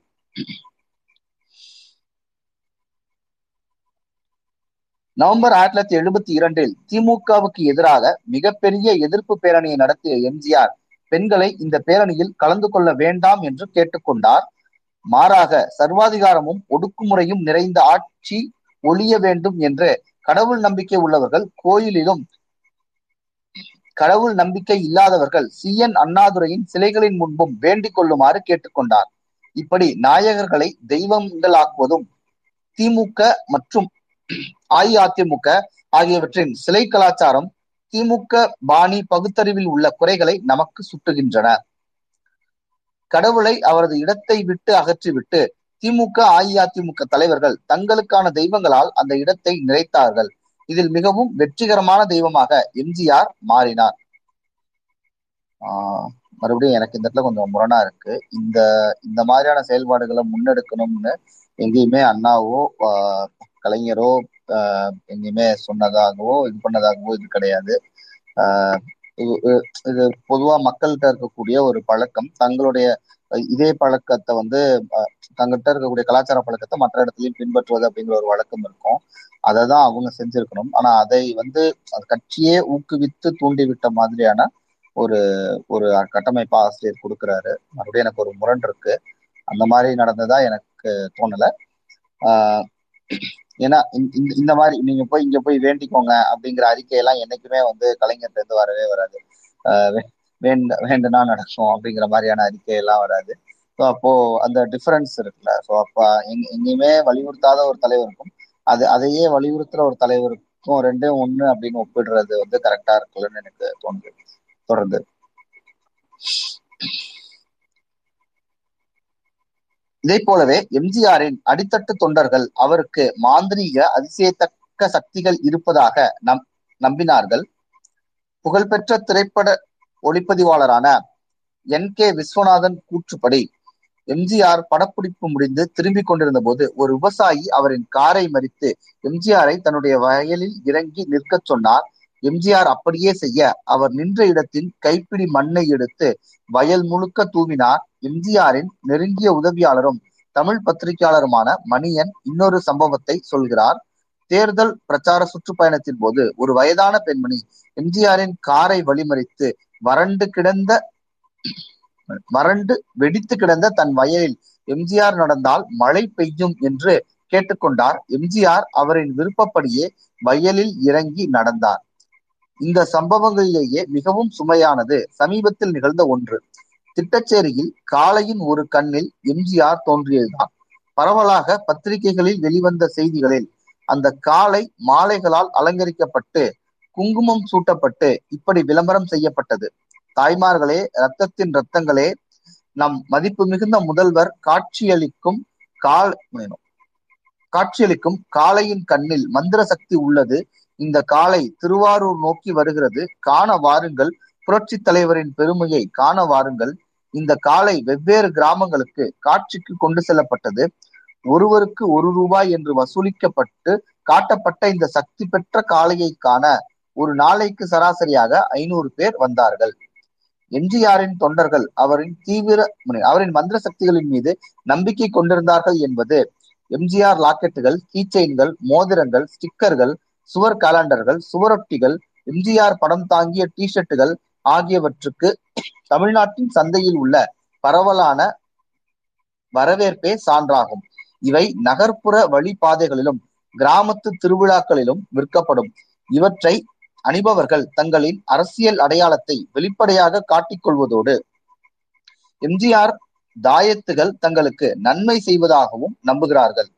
இந்த அணிகலன்களின் விற்பனை களத்தோடு எம்ஜிஆர் ஒரு குழந்தைக்கு பெயர் சூட்டினால் அது குழந்தைக்கு நலம் பயக்கும் அவரது மேன்மை குழந்தைகளுக்கு கிட்டும் என்ற நம்பிக்கையும் இருந்தது. ஒவ்வொரு பொதுக்கூட்டத்திலும் மக்கள் தங்கள் மழலைகளுக்கு எம்ஜிஆர் பெயர் சூட்ட முண்டியடித்தார்கள். எம்ஜிஆர் அக்குழந்தைகளுக்கு பெயர் சூட்டுவதை விருப்பத்தோடும் உற்சாகத்தோடும் மேற்கொண்டார். எம்ஜிஆருடன் மந்திர சக்திகள் தெய்வீகத்தன்மை ஆகியவற்றை இணைக்கப்படும் சூழலில் இரண்டு கருத்துக்களை நாம் நினைவு கூற வேண்டும். தமிழகத்தின் அடித்தட்டு வர்க்கத்தில் இந்த பழக்கங்கள் ஏற்கனவே தமிழர் கலாச்சாரத்தின் கூறுகளாக இருந்தன. இரண்டாவதாக தமிழகத்தின் அரசியல் மேல்தட்டினர் இப்படிப்பட்ட கலாச்சார கூறுகளை ஊக்குவித்த வண்ணம் இருந்தனர். இவற்றை பற்றி விரிவாக பார்ப்போம். மனிதர்களை கடவுளாக்கும் வழக்கம் தமிழகத்தில் குறிப்பாக பிராமணர் அல்லாத சாதிகளில் வட்டார மத பழக்கமாக உள்ளது. நல்லவர்கள் தொல்லை தொல்லை தந்தவர்கள் வீரம் நிறைந்தவர்கள் மக்களால் தெய்வங்களாக ஆக்கப்படுகிறார்கள். திருமணமாகாமல் இளம் வயதிலேயே அகால மரணமடையும் பெண்களையும் குழந்தை பிரசவத்தின் போது மரணிக்கும் மனமான பெண்களையும் தெய்வங்கள் ஆக்குகிறார்கள். இறந்து போன பெண்களை தெய்வங்கள் ஆக்கும் அம்மன் கோயில்கள் தமிழகத்தில் எப்போதும் பெருகிக் கொண்டே இருப்பதற்கு இருப்பது இதற்கு சாட்சியாகும். இப்படி கடவுளையும் மனிதனையும் வேறுபடுத்தும் பழக்கம் தமிழக வெகுஜன கலாச்சாரத்தில் இல்லாததை மொஃபாட் சரியாக ஆய்வு செய்திருக்கிறார். அவர் எழுதுகிறார் மேற்குலகில் இருப்பதைப் போல அல்லாமல் தெய்வங்களுக்கும் தெய்வங்களும் மனிதர்களும் எதிர் எதிர் குணமுடையவர்களாக இல்லாமல் இருவருக்குமான வேறுபாடுகள் மிக நுட்பமானதாக இருக்கும் கலாச்சாரத்தில் இதுவே நிகழும். எந்த சாதி அடுக்கில் உள்ள மனிதர்களும் சில கடவுள்களை விட மேலான இடத்தை பெறலாம். தங்களுக்கு வேண்டியதை இறைஞ்சி பெறும் இடத்தில் இருந்தாலும் அவற்றை தங்களுக்கு கொடுக்கும்படி அந்த கடவுளுக்கே ஆணையிடலாம். அதை போலவே மனிதர்கள் தாங்களே கடவுளின் சக்தியை கொண்டிருக்கவோ பெறவோ முடியும். அவர்கள் பிற மனிதர்களால் சம சில சமயங்களில் பிற தெய்வங்களால் தெய்வங்களாக வழிபடப்படுவார்கள் வழிபடப்படுவார்கள். மேலும் இறந்த பின் அவர்கள் கடவுளாக்கப்படுவார்கள். கடவுள்கள் நேரடியாகவும் மறைமுகமாகவும் மீண்டும் மீண்டும் மனிதனாக அவதாரம் எடுத்துக்கொண்டே இருக்கிறார்கள். இதன் மூலம் இந்து மத கடவுளையும் இந்து மதம் கடவுளையும் மனிதரையும் பிரித்து பார்க்காமல் வழிப வழிபடுபவர்கள் வழிபடப்படுபவர்கள் என்றே பிரித்து பார்க்கிறது. தென் தமிழகத்தின் திருநெல்வேலி மாவட்டத்தில் உள்ள நாட்டார் தெய்வங்கள் பற்றிய தன்னுடைய புத்தகத்தை அதன் ஆசிரியர் முற்காலத்தில் மூதாதையராகவும் இக்காலத்தில் நாட்டார் தெய்வங்களாகவும் உள்ளவர்களுக்கு என்று அர்ப்பணித்துள்ளார். ஆயிரத்தி தொள்ளாயிரத்தி இருபத்தி ஒன்றில் தென்னிந்தியாவை பற்றி எழுதிய அருள் திரு ஹைட்ஹெட் ஒவ்வொரு நாளும் ஒரு தெய்வம் உருவாவதை இன்றும் காண முடிகிறது என்று எழுதினார். ஹைட்ஹெட் சொன்னது இன்றைக்கும் பொருத்தமானதாகவே இருக்கிறது. தமிழகம் எழுபதுகள் எண்பதுகளில் எம்ஜிஆர் தெய்வமாக்கப்படுவதை கண்ணுற்றது. இதை போலவே மந்திர சக்திகளும் சடங்குகளும் தமிழ்நாட்டு அடித்தட்டு வர்க்கத்தினரின் அன்றாட இன பழக்கங்களில் மிக முக்கியமான கூறாக இருக்கிறது. பயிர் வளர்ச்சி சுழற்சி மனித மறுபிறப்பு மற்றும் உள்ளூர் நாட்டு மருத்துவம் ஆகியவற்றுக்கு மாந்திரிகத்துடன் நெருங்கிய தொடர்பு உண்டு. ஆகவே எம்ஜிஆருக்கு அவரது தொண்டர்கள் இசைந்து கொடுத்ததற்கு அவர்களிடம் வேரூன்றி இருந்த கலாச்சார பொது புத்தியே காரணம் ஆகும். இப்பழக்க வழக்கங்கள் தமிழகத்தின் அரசியல் மேட்டுக்குடியினரால் எவ்வாறு ஊக்குவிக்கப்பட்டது என்பதை காண்போம். எம்ஜிஆரின் கட்டமைக்கப்பட்ட தெய்வீகத்தன்மை திரையில் மீண்டும் மீண்டும் உறுதிப்படுத்தப்பட்டது மூல காரணமாகும். சந்திரோதயம் திரைப்படத்தில் உள்ளூர் நிலப்பிரபு வன்புணர்வு செய்த பெண்ணை அவனுக்கு கட்டாயப்படுத்தி எம்ஜிஆர் திருமணம் செய்து வைக்கிறார். அப்பெண் நன்றி பெருக்குடன் நாயகன் எம்ஜிஆரை நோக்கி நான் கடவுளை உங்களிடம் பார்க்கிறேன். நீங்கள் கடவுளின் மனித அவதாரம் என்று குறிப்பிடுகிறாள். அவரின் எளிமையான வாழிடம் இறைவனின் உறைவிடமாக அந்த பெண்ணுக்கு தோன்றியது. ஆயிரத்தில் ஒருவன் திரைப்படத்தில் இளவரசியான நாயகி அடிமையாக ஏலம் விடப்பட வேண்டிய சூழலில் அவள் சாட்டையின் அச்சுறுத்தலில் ஏலம் கோருபவர்களின் முன்னால் ஆட வைக்கப்படுகிறாள். தன்னை காப்பாற்ற எப்படியும் நாயகன் தோற்றுவார் நாயகன் தோன்றுவார் என்கிற உறுதியான நம்பிக்கையில் நாயகி ஆடாமல் ஆடுகிறேன் நான் ஆண்டவனை தேடுகிறேன் என்று பாடுகிறார். தனிப்பிறவி திரைப்படத்தில் கதாநாயகி அறுபடை வீடு கொண்ட தெய்வீகமான இளமையுடைய முருகப்பெருமானை கனவு காண்கிறாள். இந்த கனவில் எம்ஜிஆர் வரும் இடமாக மிகவும் போற்றப்படும் அறுபடை வீடுகளில் ஒன்றான திருப்பரங்குன்றம் காட்டப்படுகிறது. ஆயிரத்தி தொள்ளாயிரத்தி எண்பத்தி ஒன்பதாம் ஆண்டு நடந்த சட்டமன்ற தேர்தலில் அஇஅதிமுகவின் ஜெயலலிதா பிரிவு நன்றாக மழித்த முகத்தோடு முருகனாக காட்சி தரும் எம்ஜிஆர் அவருக்கு பெண் தெய்வ துணையாக நிற்கும் ஜெயலலிதா ஆகியோரின் உருவம் தாங்கிய இத்திரைப்பட காட்சியை சுவரொட்டிகளாக அடித்து விநியோகித்தது. ஜே பிரிவு அத்தேர்தலில் இந்து புராணத்தில் முருகனின் அடையாளமான சேவல் சின்னத்தில் நின்றது என்பது குறிப்பிடத்தக்கது.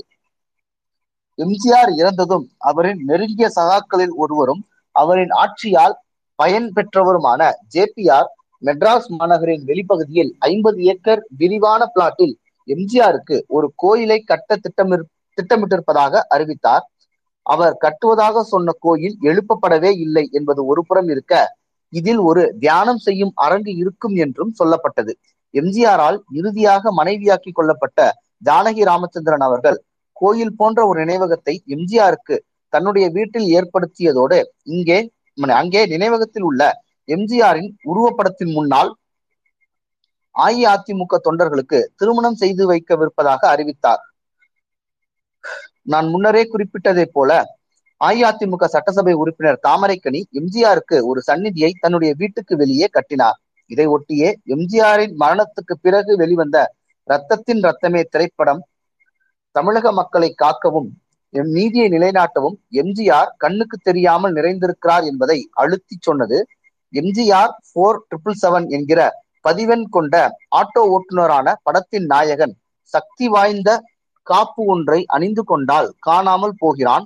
இந்த உருவமற்ற நிலையில் நாயகன் வாத்தியார் எம்ஜிஆரை அவரின் ஆரம்ப காலங்களில் ரசிகர்கள் வாஞ்சையுடன் அழைத்த பெயர். இந்த உருவமற்ற நிலையில் நாயகன் வாத்தியார் என்கிற பெயரை பெற்றுக்கொள்கிறார் நியாய விலை கடைகளில் ஊழலை சோதனை செய்வது பெண்களை துயரத்திலிருந்து காப்பது என்று அருவமான வேலைகளை செய்கிறார். அவர் தன்னுடைய உடல் மட்டும் தன்னுடைய உடல் மட்டுமே நீங்கி இருக்கிறது. தன்னுடைய ஆன்மா எப்போதும் தமிழகத்தை காக்கும் என்கிறார். இந்த படத்தில் கண்ணுக்கு தெரியாத நாயகனின் குரலாக எம்ஜிஆரை போல பிரதி எடுக்கப்பட்ட குரலே பயன்படுத்தப்பட்டது.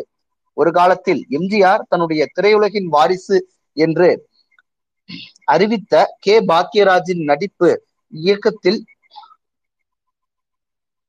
கே. பாக்யராஜின் நடிப்பு இயக்கத்தில் இப்படம் வெளிவந்தது. மிஸ்டர் இந்தியா எனும் வெற்றி பெற்ற இந்தி படத்தின் மறு உருவாக்கம் தான் இப்படமாகும். கட்சியின் மேல்மட்டத்தின் உத்வேகத்துடன் எம்ஜிஆரின் புகழ்பெற்ற வாழ்க்கை வரலாற்றை படிக்கும் வாசகர்களை மறைந்த தலைவருக்கு கோயில் கட்டுமாறு கேட்டுக்கொள்வதும் இணைத்துக் கொள்கிறது. ஒருவர் இப்படி எழுதுகிறார் மக்கள் கோயில்களுக்கு சென்று எம்ஜிஆர் நீண்ட காலம் வாழ வேண்டும் என்று பிரார்த்தனை செய்தார்கள்.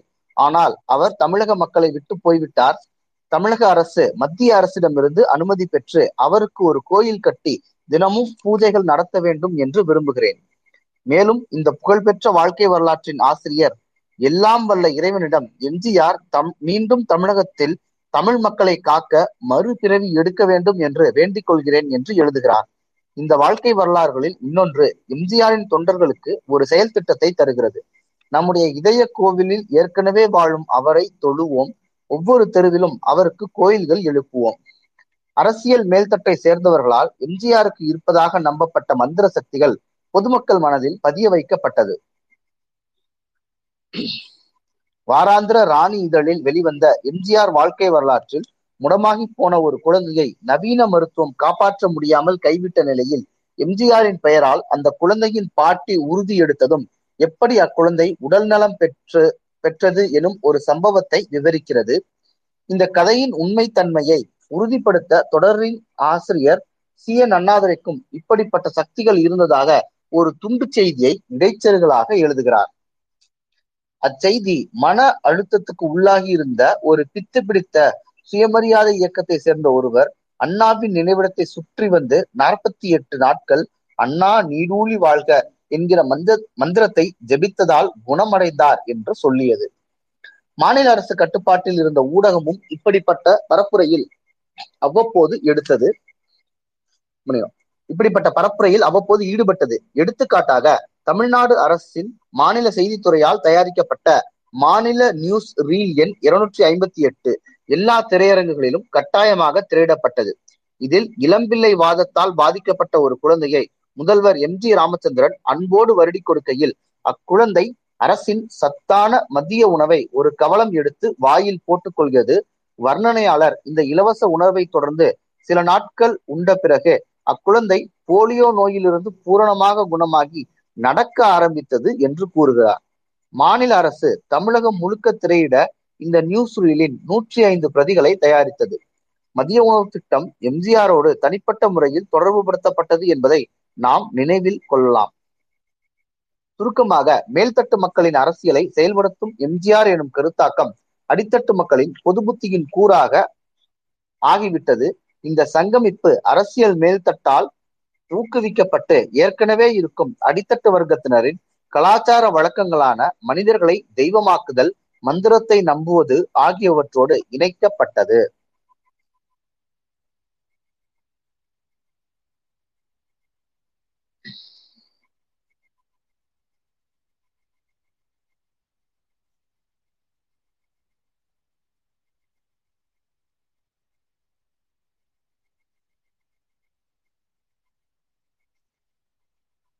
இருபத்தி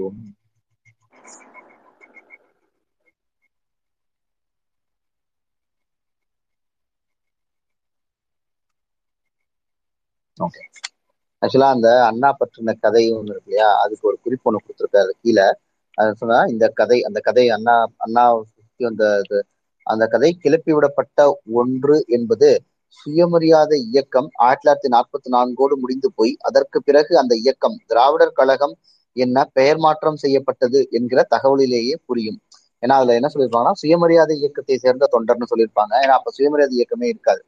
சுயமரியாதை இயக்கம் திராவிடர் கழகம் என்ற பெயரை அடைந்து கால் நூற்றாண்டு கடந்த பின்னரே அண்ணா ஆயிரத்தி தொள்ளாயிரத்தி அறுபத்தி ஒன்பதில் இறந்து போனார். அது அந்த இதுக்காக கொடுத்துருக்காங்க ஆக்சுவலா அந்த புக்ல இன்னும் இன்னும் ரெண்டு சாப்டர் தான் இருக்கு. அதனால இன்னைக்கே எக்ஸ்டெண்ட் பண்ணி படிச்சு நம்ம நிறைவு பண்ணிடலாம். தொடர்ந்து அத்தியாயம் முப்பது. அடித்தட்டு மக்கள் தம் தமது நிதர்சனமான பொருளாதார சூழலுக்கு தொடர்பற்ற அரசியலின் அங்கமாக இருப்பதை தேர்ந்தெடுத்ததால் வெற்றி பெற்றது என்பதை ஒரு நிமிஷம் மறுபடியும் அடித்தட்டு மக்கள் தமது நிதர்சனமான பொருளாதார பொருளாதார சூழலுக்கு தொடர்பற்ற அரசியலின் அங்கமாக இருப்பதை தேர்ந்தெடுத்ததால் வெற்றி பெற்றது என்பதை இதுவரை பார்த்தோம். மேல்தட்டு வர்க்கத்துக்கு பலன் தந்து பலன் தந்த அரசியலை அடித்தட்டு மக்கள் ஆதரித்தனர் என்றும் சொல்லலாம்.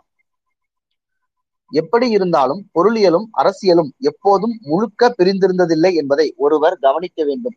அவை எம்ஜிஆரின் அரசியலிலும் அருவருப்பூட்டும் வகையில் ஒன்றுக்கொன்றான தொடர்பை கொண்டிருந்தன. அறுபதுகளின் ஆரம்பத்திலிருந்தே தமிழக ஏழைகளிடையே கடுமையான பொருளாதார வீழ்ச்சி ஏற்பட்டது. இதில் பெரும்பாலான நகர்ப்புற கிராமப்புற ஏழைகள் மேலும் வறுமைக்கு உள்ளாக்கப்பட்டனர். ஆயிரத்தி தொள்ளாயிரத்தி அறுபதுகளில் கிராமப்புறங்களில் விவசாயிகளின் எண்ணிக்கை குறைந்து விவசாய தொழிலாளர்களின் எண்ணிக்கை பெருமளவில் அதிகரித்தது. இந்த அப்பட்டமான பாட்டாளிமயமாக்கல் எழுபதுகளிலும் தொடர்ந்தாலும் அது மிகவும் குறைந்த அளவிலேயே இருந்தது.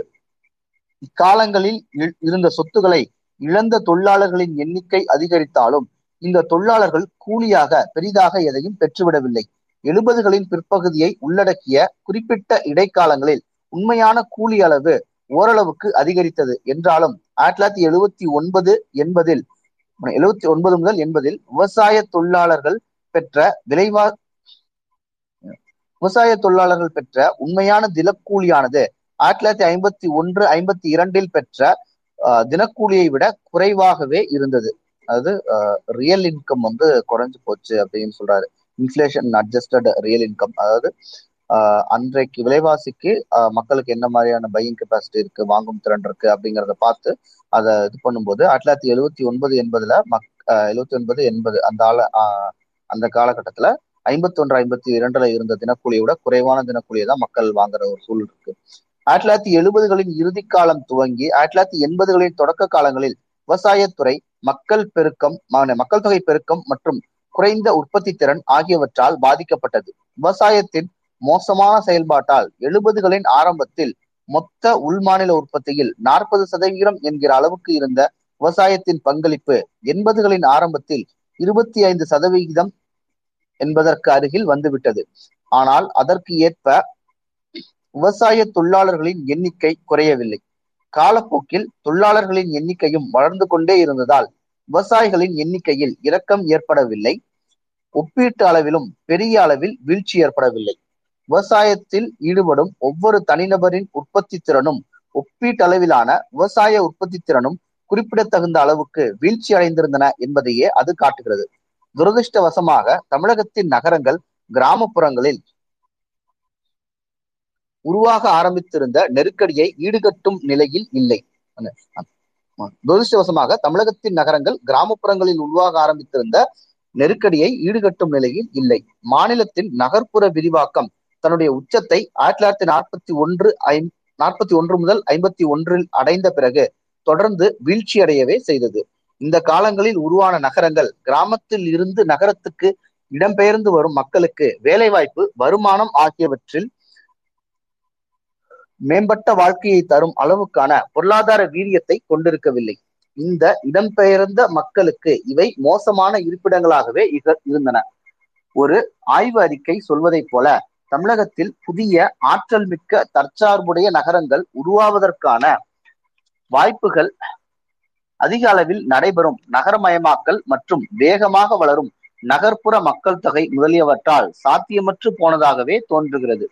இப்போதும் மாநிலத்தில் புதிய நகரங்கள் உருவாகினாலும் சாகுபடி குறைவால் மாநிலத்தின் பின்தங்கிய வறண்ட பஞ்சத்தால் பாதிக்கப்பட்ட மக்களை கிராம பகுதிகளில் இருந்து நகர்ப்புறங்களை நோக்கி நகரங்களின் எழுச்சி ஈர்த்ததே தவிர அதற்கு காரணம் அவற்றின் பொருளாதார வளர்ச்சி அல்ல. இப்படிப்பட்ட கடுமையான பொருளாதார சூழ்நிலையில் பெரும்பாலான நகர்ப்புற நகர்ப்புற மற்றும் கிராமப்புற தொழிலாளர்கள் வேலை பாதுகாப்பு தொழிலாளர் சங்க உரிமைகள் ஓய்வுக்கு பிந்தைய நலன்கள் ஆகியவை ஏதுமில்லாத முறைசாரா துறைகளை சார்ந்திருக்க நிர்பந்திக்கப்பட்டனர். மனித தன்மையற்ற மிக நீண்ட வேலை நேரத்துக்கு மிக குறைவான கூலியே அவர்களுக்கு வழங்கப்பட்டது. ஆயிரத்தி தொள்ளாயிரத்தி எண்பத்தி ஒன்றில் அமைப்புசார் தொழிலாளர்கள் ஒட்டுமொத்த முதன்மையான தொழிலாளர்களில் பத்து புள்ளி ஒரு சதவீத அளவையும் விவசாயம் அல்லாத துறைகளில் வேலை பார்க்கும் முதன்மையான தொழிலாளர்களில் பதினைந்து புள்ளி நான்கு சதவீதத்தையும் உள்ளடக்கி இருந்தார்கள். முறைப்படுத்தப்பட்ட துறை ஆயிரத்தி தொள்ளாயிரத்தி அறுபத்தி ஒன்று முதல் எண்பத்தி ஒன்னு எனும் இருபது வருட காலத்தில் சிறிய அளவில் வளர்ந்தது என்றாலும் ஒட்டுமொத்த தொழிலாளர் அளவை பொறுத்தவரையில் விவசாயம் அல்லாத துறைகளில் வேலை பார்த்தவர்களின் எண்ணிக்கை ஐந்து சதவிகித புள்ளிகள் அளவுக்கு குறைந்திருப்பது கவலை தரும் ஒன்றாகும். ஆயிரத்தி தொள்ளாயிரத்தி எழுபத்தி ஒன்று முதல் எண்பத்தி ஒன்று வரையிலான காலத்தில் முறைப்படுத்தப்பட்ட முறைப்படுத்தப்பட்ட துறையின் வேலைவாய்ப்பு அளவு இரண்டு புள்ளி ஒரு சதவிகிதம். அதற்கு முந்தைய பத்து வருடங்களில் இரண்டு புள்ளி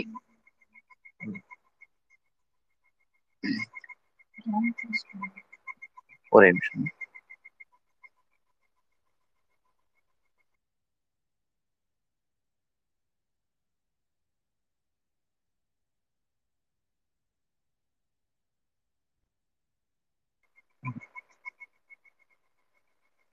ஆயிரத்தி தொள்ளாயிரத்தி எழுபத்தி ஒன்று முதல் எண்பத்தி ஒன்று காலத்தில் முறைப்படுத்தப்பட்ட துறையின் வேலைவாய்ப்பு அளவு இரண்டு புள்ளி ஒரு சதவிகிதம் அதற்கு முந்தைய பத்து வருடங்களில் இரண்டு புள்ளி ஏழு சதவிகிதம் என்ற அளவிலும் இருந்தது.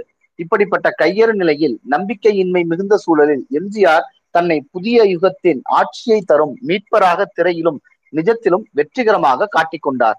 எம்ஜிஆர் பொதுமக்களின் மனதில் ஏற்படுத்தியிருந்த நம்பிக்கை பள்ளி குழந்தைகளுக்கான மதிய உணவு திட்டம் முதலிய திட்டங்களால் அதிகரிக்கவே செய்தது. சமூக கொள்ளையர்கள் குறித்து பகுத்தாய்ந்து ஹோப்ஸ்பாம் எழுதிய எம்ஜிஆர் எம்ஜிஆரின் தமிழகத்துக்கு ஹோப்ஸ்வாம் எழுதியது எம்ஜிஆரின் தமிழகத்துக்கும் பொருந்தும். மக்களால் நியாயமில்லாத வாழ்வை வாழ முடியும். அதுவே அவர்களுக்கு வாய்த்திருக்கிறது. ஆனால் அவர்களால் நம்பிக்கை இல்லாமல் வாழவே முடியாது. எம்ஜிஆரின் மரண செய்தியால் மெட்ராஸ் மாநகரில் ஏற்பட்ட கலவரங்கள் அடித்தட்டு வர்க்கத்தின் பொருளாதார வறுமைக்கும் எம்ஜிஆரின் அரசியல் வெற்றிக்கும் இடையே உள்ள அமைப்பியல் தொடர்பை வெளிப்படுத்தியது.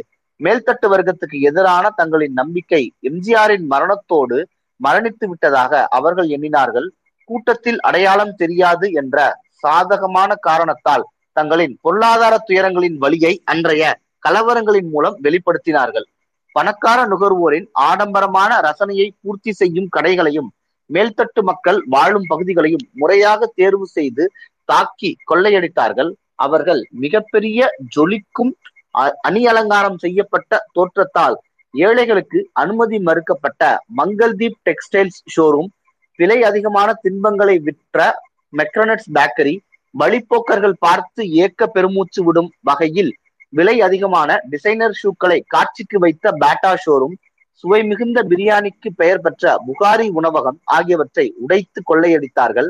விட்கோ சுப்ரீம் ஷோரூமுக்குள் நுழைந்து பிளாஸ்டிக் பக்கெட்டுகள் சூட்கேஸுகள் பொம்மைகள் ஆகியவற்றை எடுத்துக்கொண்டு சாவதானமாக வெளியேறினார்கள். ரிலையன்ஸ் போட்டோ ஸ்டோர்ஸ் ஆப்டிகல்ஸ் கடையில் இருந்த குளிர் கண்ணாடிகளையும் சூறையாடினார்கள். ஒரு குறிப்பிட்ட அறிக்கை இப்படி நையாண்டியாக குறிப்பிட்டது. சூறையாடியவர்கள் பெரும்பாலும் பகட்டானவர்களாக இருக்க வேண்டும். அவர்கள் மிகவும் விரும்பி தூக்கிச் சென்றது குளிர் கண்ணாடிகள். அவற்றின் மொத்த இருப்பும் காணாமல் போய்விட்டன. ஆசையை தூண்டும் அதே நேரத்தில் ஏழைகளுக்கு அனுமதி மறுக்கப்பட்ட பால்ஸ் ரெஸ்டாரண்ட் என்னும் ஆடம்பரமான மது கேளிக்கை விடுதியிலிருந்து எடுத்துச் செல்ல ஏதும் இல்லாததால் கற்களை சர சரமாரியாக அதன் மீது வீசி ஜன்னல் கதவுகளை உடைத்தார்கள். ஒரு மதுக்கடையை உடைத்து இந்தியாவில் தயாராகும் வெளிநாட்டு சரக்குகளை குடித்து திளைத்து தங்கள் தாங்கள் வழக்கமாக குடித்து தீர்க்கும் சட்டத்துக்கு புறம்பாக தயாராகும் விலை மலிவான பட்டை சாராயத்துக்கு ஓய்வு கொடுத்தார்கள். சந்தையில் பணம் படைத்தவருக்கே பொருட்கள் என்று தர்க்கப்படி இயல்பான காலங்களில் அவர்களுக்கு அனுமதி மறுக்கப்பட்ட நுகர்வு வெறியின் தளங்களாக திகழ்ந்த கடைகளையே அவர்கள் குறிவைத்து தாக்கினார்கள் என்று சுருக்கமாக சொல்லலாம். கார் மோட்டார் சைக்கிள் வைத்திருந்தவர்களையும் அவர்கள் தாக்கினர். கலவரக்காரர்கள் தங்களின் கோபத்தை காரில் மோட்டார் சைக்கிளில் ஸ்கூட்டரில் சென்ற மக்கள் மீது திருப்பினார்கள். வெகு சீக்கிரமே கார்கள் சாலையிலிருந்து காணாமல் போய்விட்டன. ஸ்கூட்டர் ஓட்டிகள் ஒன்று தாக்கப்பட்டார்கள் அல்லது வண்டியிலிருந்து இறங்கி நடந்து செல்ல ஆணையிடப்பட்டனர். சைக்கிள் ஓட்டிகள் ஆரம்பத்தில் இன்னலுக்கு ஆளாகவில்லை. சிறிது நேரத்துக்கு பிறகு அவர்களுக்கும் சைக்கிளில் இருந்து இறங்கி வாகனத்தை தள்ளி கொண்டு போக சொல்லி ஆணையிடப்பட்டது. அந்த சில மணி நேரங்களுக்கு மெட்ராஸ் சாலைகள் ஏழைகளின் கட்டுப்பாட்டில் இயங்கியது. சில காலத்துக்கு தலைகீழாக புரட்டி போடப்பட்ட உலகில் சமூக அந்தஸ்தின் அடையாளமாக வாகனங்கள் இருக்கவில்லை. தங்களின் சீர்குலைந்த சேரிகளில் அடிப்படை வசதிகள் கூட மறுக்கப்பட்ட கலவரத்தில் ஈடுபட்ட ஏழைகள் அருகில் இருந்த கல்லூரி சாலை கமாண்டர் இன் சீஃப் சாலை போன்ற பொலிவான நன்றாக பராமரிக்கப்பட்ட பகுதிகளை தாக்கினார்கள். அப்பகுதிகளில் புதிய மரக்கன்றுகளை காத்து கொண்டிருந்த கம்பியிலான வளையங்களை பிடுங்கி சாலையில் எரிந்து வாகன போக்குவரத்தை தடுத்தார்கள். ஒரு கலவரக்காரர் நிருபரிடம் எம்ஜிஆரே பூட்டாரு என்னத்துக்கு மெட்ராஸ் மட்டும் பழைக்கணும்? என்று கேட்டதன் தெளிவான பொருள் எம்ஜிஆரே செத்த பிறகு ஏன் பணக்காரர்களின் மெட்ராஸ் மட்டும் வாழ வேண்டும்? இந்த இடத்துல முப்பதாவது அத்தியாயம் நிறைவு பெறுது. நிறைய இந்த பொருளாதார டேட்டா அதெல்லாம் பார்த்தோம். அது அந்த சிக்கல்கள் எல்லாம் சொல்லி அதனால அதற்கான மீட்பரா எம்ஜிஆர் மக்கள் பார்த்தாங்க அப்படிங்கிற அந்த இதை வந்து நிறுவுறாரு. தொடர்ந்து இந்த புத்தகத்தோட இறுதி அத்தியாயம் முப்பத்தி ஒன்று. எம்ஜிஆர் அடித்தட்டு மக்களை தனக்கு ஆதரவாக திரட்டி பெற்ற வெற்றி வரலாறு காணாத சாதனையாகவும் மக்களின் தோல்வியாகவும் இருக்கிறது. ஆனால் அது எதிர்ப்பே இல்லாத அளவுக்கு முழுமையானது என்கிற முடிவுக்கு வரக்கூடாது. இதற்கு மாறாக ஒவ்வொருவரும் மற்றவரோடு தொடர்ந்து வாத பிரதிவாதங்கள் நிகழ்த்துவதே தமிழக அரசியலின் இயல்பாக இருந்தது. எம்ஜிஆரின் அஇஅதிமுகவின் ஆதரவாளர்களை தவிர்த்து திமுகவுக்கு காங்கிரஸ் இடதுசாரிகள் மற்றும் பிறருக்கு விசுவாசமாக இருந்த பலரும் இருக்கவே செய்தார்கள். காலப்போக்கில் ஒரு கட்சியிலிருந்து இன்னொன்றுக்கு மாறியவர்களும் கட்சிகள் தேர்தல் தேர்தல்கள் ஆகியவற்றில் இருந்த வெறுப்போடு ஒதுங்கி இருந்தவர்களும் கூட இருந்தனர். தமிழக அரசியலில் மாபெரும் வெற்றிகளை பெற்ற சிலரில் எம்ஜிஆர் எம்ஜிஆரும் ஒருவர் என்பது உண்மையே என்றாலும் தமிழக அரசியல் போரா தமிழக அரசியல் களம் போராட்டம் மிக்கதாகவே இருந்தது என்பதை அழுத்தி சொல்ல வேண்டியுள்ளது. எம்ஜிஆரின் தீவிர எம்ஜிஆரின் தீவிர ஆதரவாளர்களிடமிருந்தும் கூட அரசியல் நுண்ணறிவு முழுமையாக அழிந்துவிடவில்லை. ஆட்சி முறைக்கு எதிரான தார்மீக கோபம் அவர்களிடமும் இருந்தது. ஆனால் அமைதியான அடங்கிய வடிவத்தில் அது இருந்தது. நாம் மீண்டும் அந்த அஇஅதிமுக திமுக ரிக்ஷா இழுப்பவர்களின் உரையாடலை கேட்போம். நிருபல் நிருபர் நீங்கள் எம்ஜிஆர் படங்களை பார்த்திருப்பீர்கள். தவறு செய்பவர்களோடு சண்டையிட்டு அவர்களை தண்டிக்கிறார்.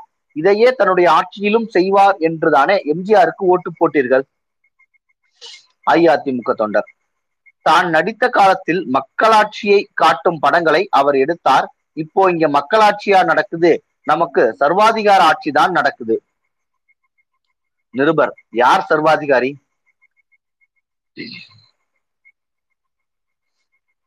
அஇஅதிமுக தொண்டர் சிரிக்கிறார். திமுக தொண்டர். அவர் உன்னைத்தான் கேட்கிறாரு அஇஅதிமுக. சர்வாதிகார ஆட்சியின் தலைவரா யார் இருக்க முடியும்? எம்ஜிஆர் தான் கட்சி தலைவர். ஆனா அவருக்கு தெரியாம இதெல்லாம் நடக்குது. நிருபர் படங்களில் என்ன தப்பு நடந்தாலும் அவர் உண்மையை கண்டுபிடித்து அடித்து நொறுக்குவாரே? அஇஅதிமுக. அது பொழுதுபோக்கு. நீங்க ரெண்டையும் போட்டு குழப்பிக்க கூடாது. திமுக. அவர் அவர்னா எம்ஜிஆர். என்ன வாக்குறுதி தந்து ஆட்சிக்கு வந்தார்? அவரோட அம்மாவின் பெயரால சத்தியம் பண்ணி நான் சாராய கடைகளை திறக்கவே மாட்டேன்னு சொன்னார். மக்களை ஏமாத்திட்டார். ஆட்சிக்கு வந்ததும் அவர் என்ன செய்தார்? மூணாவது வருஷத்திலேயே சாராய கடைகளை திறந்து விட்டுட்டாரு. அஇஅதிமுக. அவர் தான் முதலமைச்சர் ஆவேன்னு சவால் விட்டாரு. அதுக்காக ஒரு பொய் சொன்னாரு. சாராயம் குடிக்காம சில மக்கள் சாகுறாங்க. அதனாலதான் அவர் திரும்ப கொண்டு வந்தாரு. நிருபர்.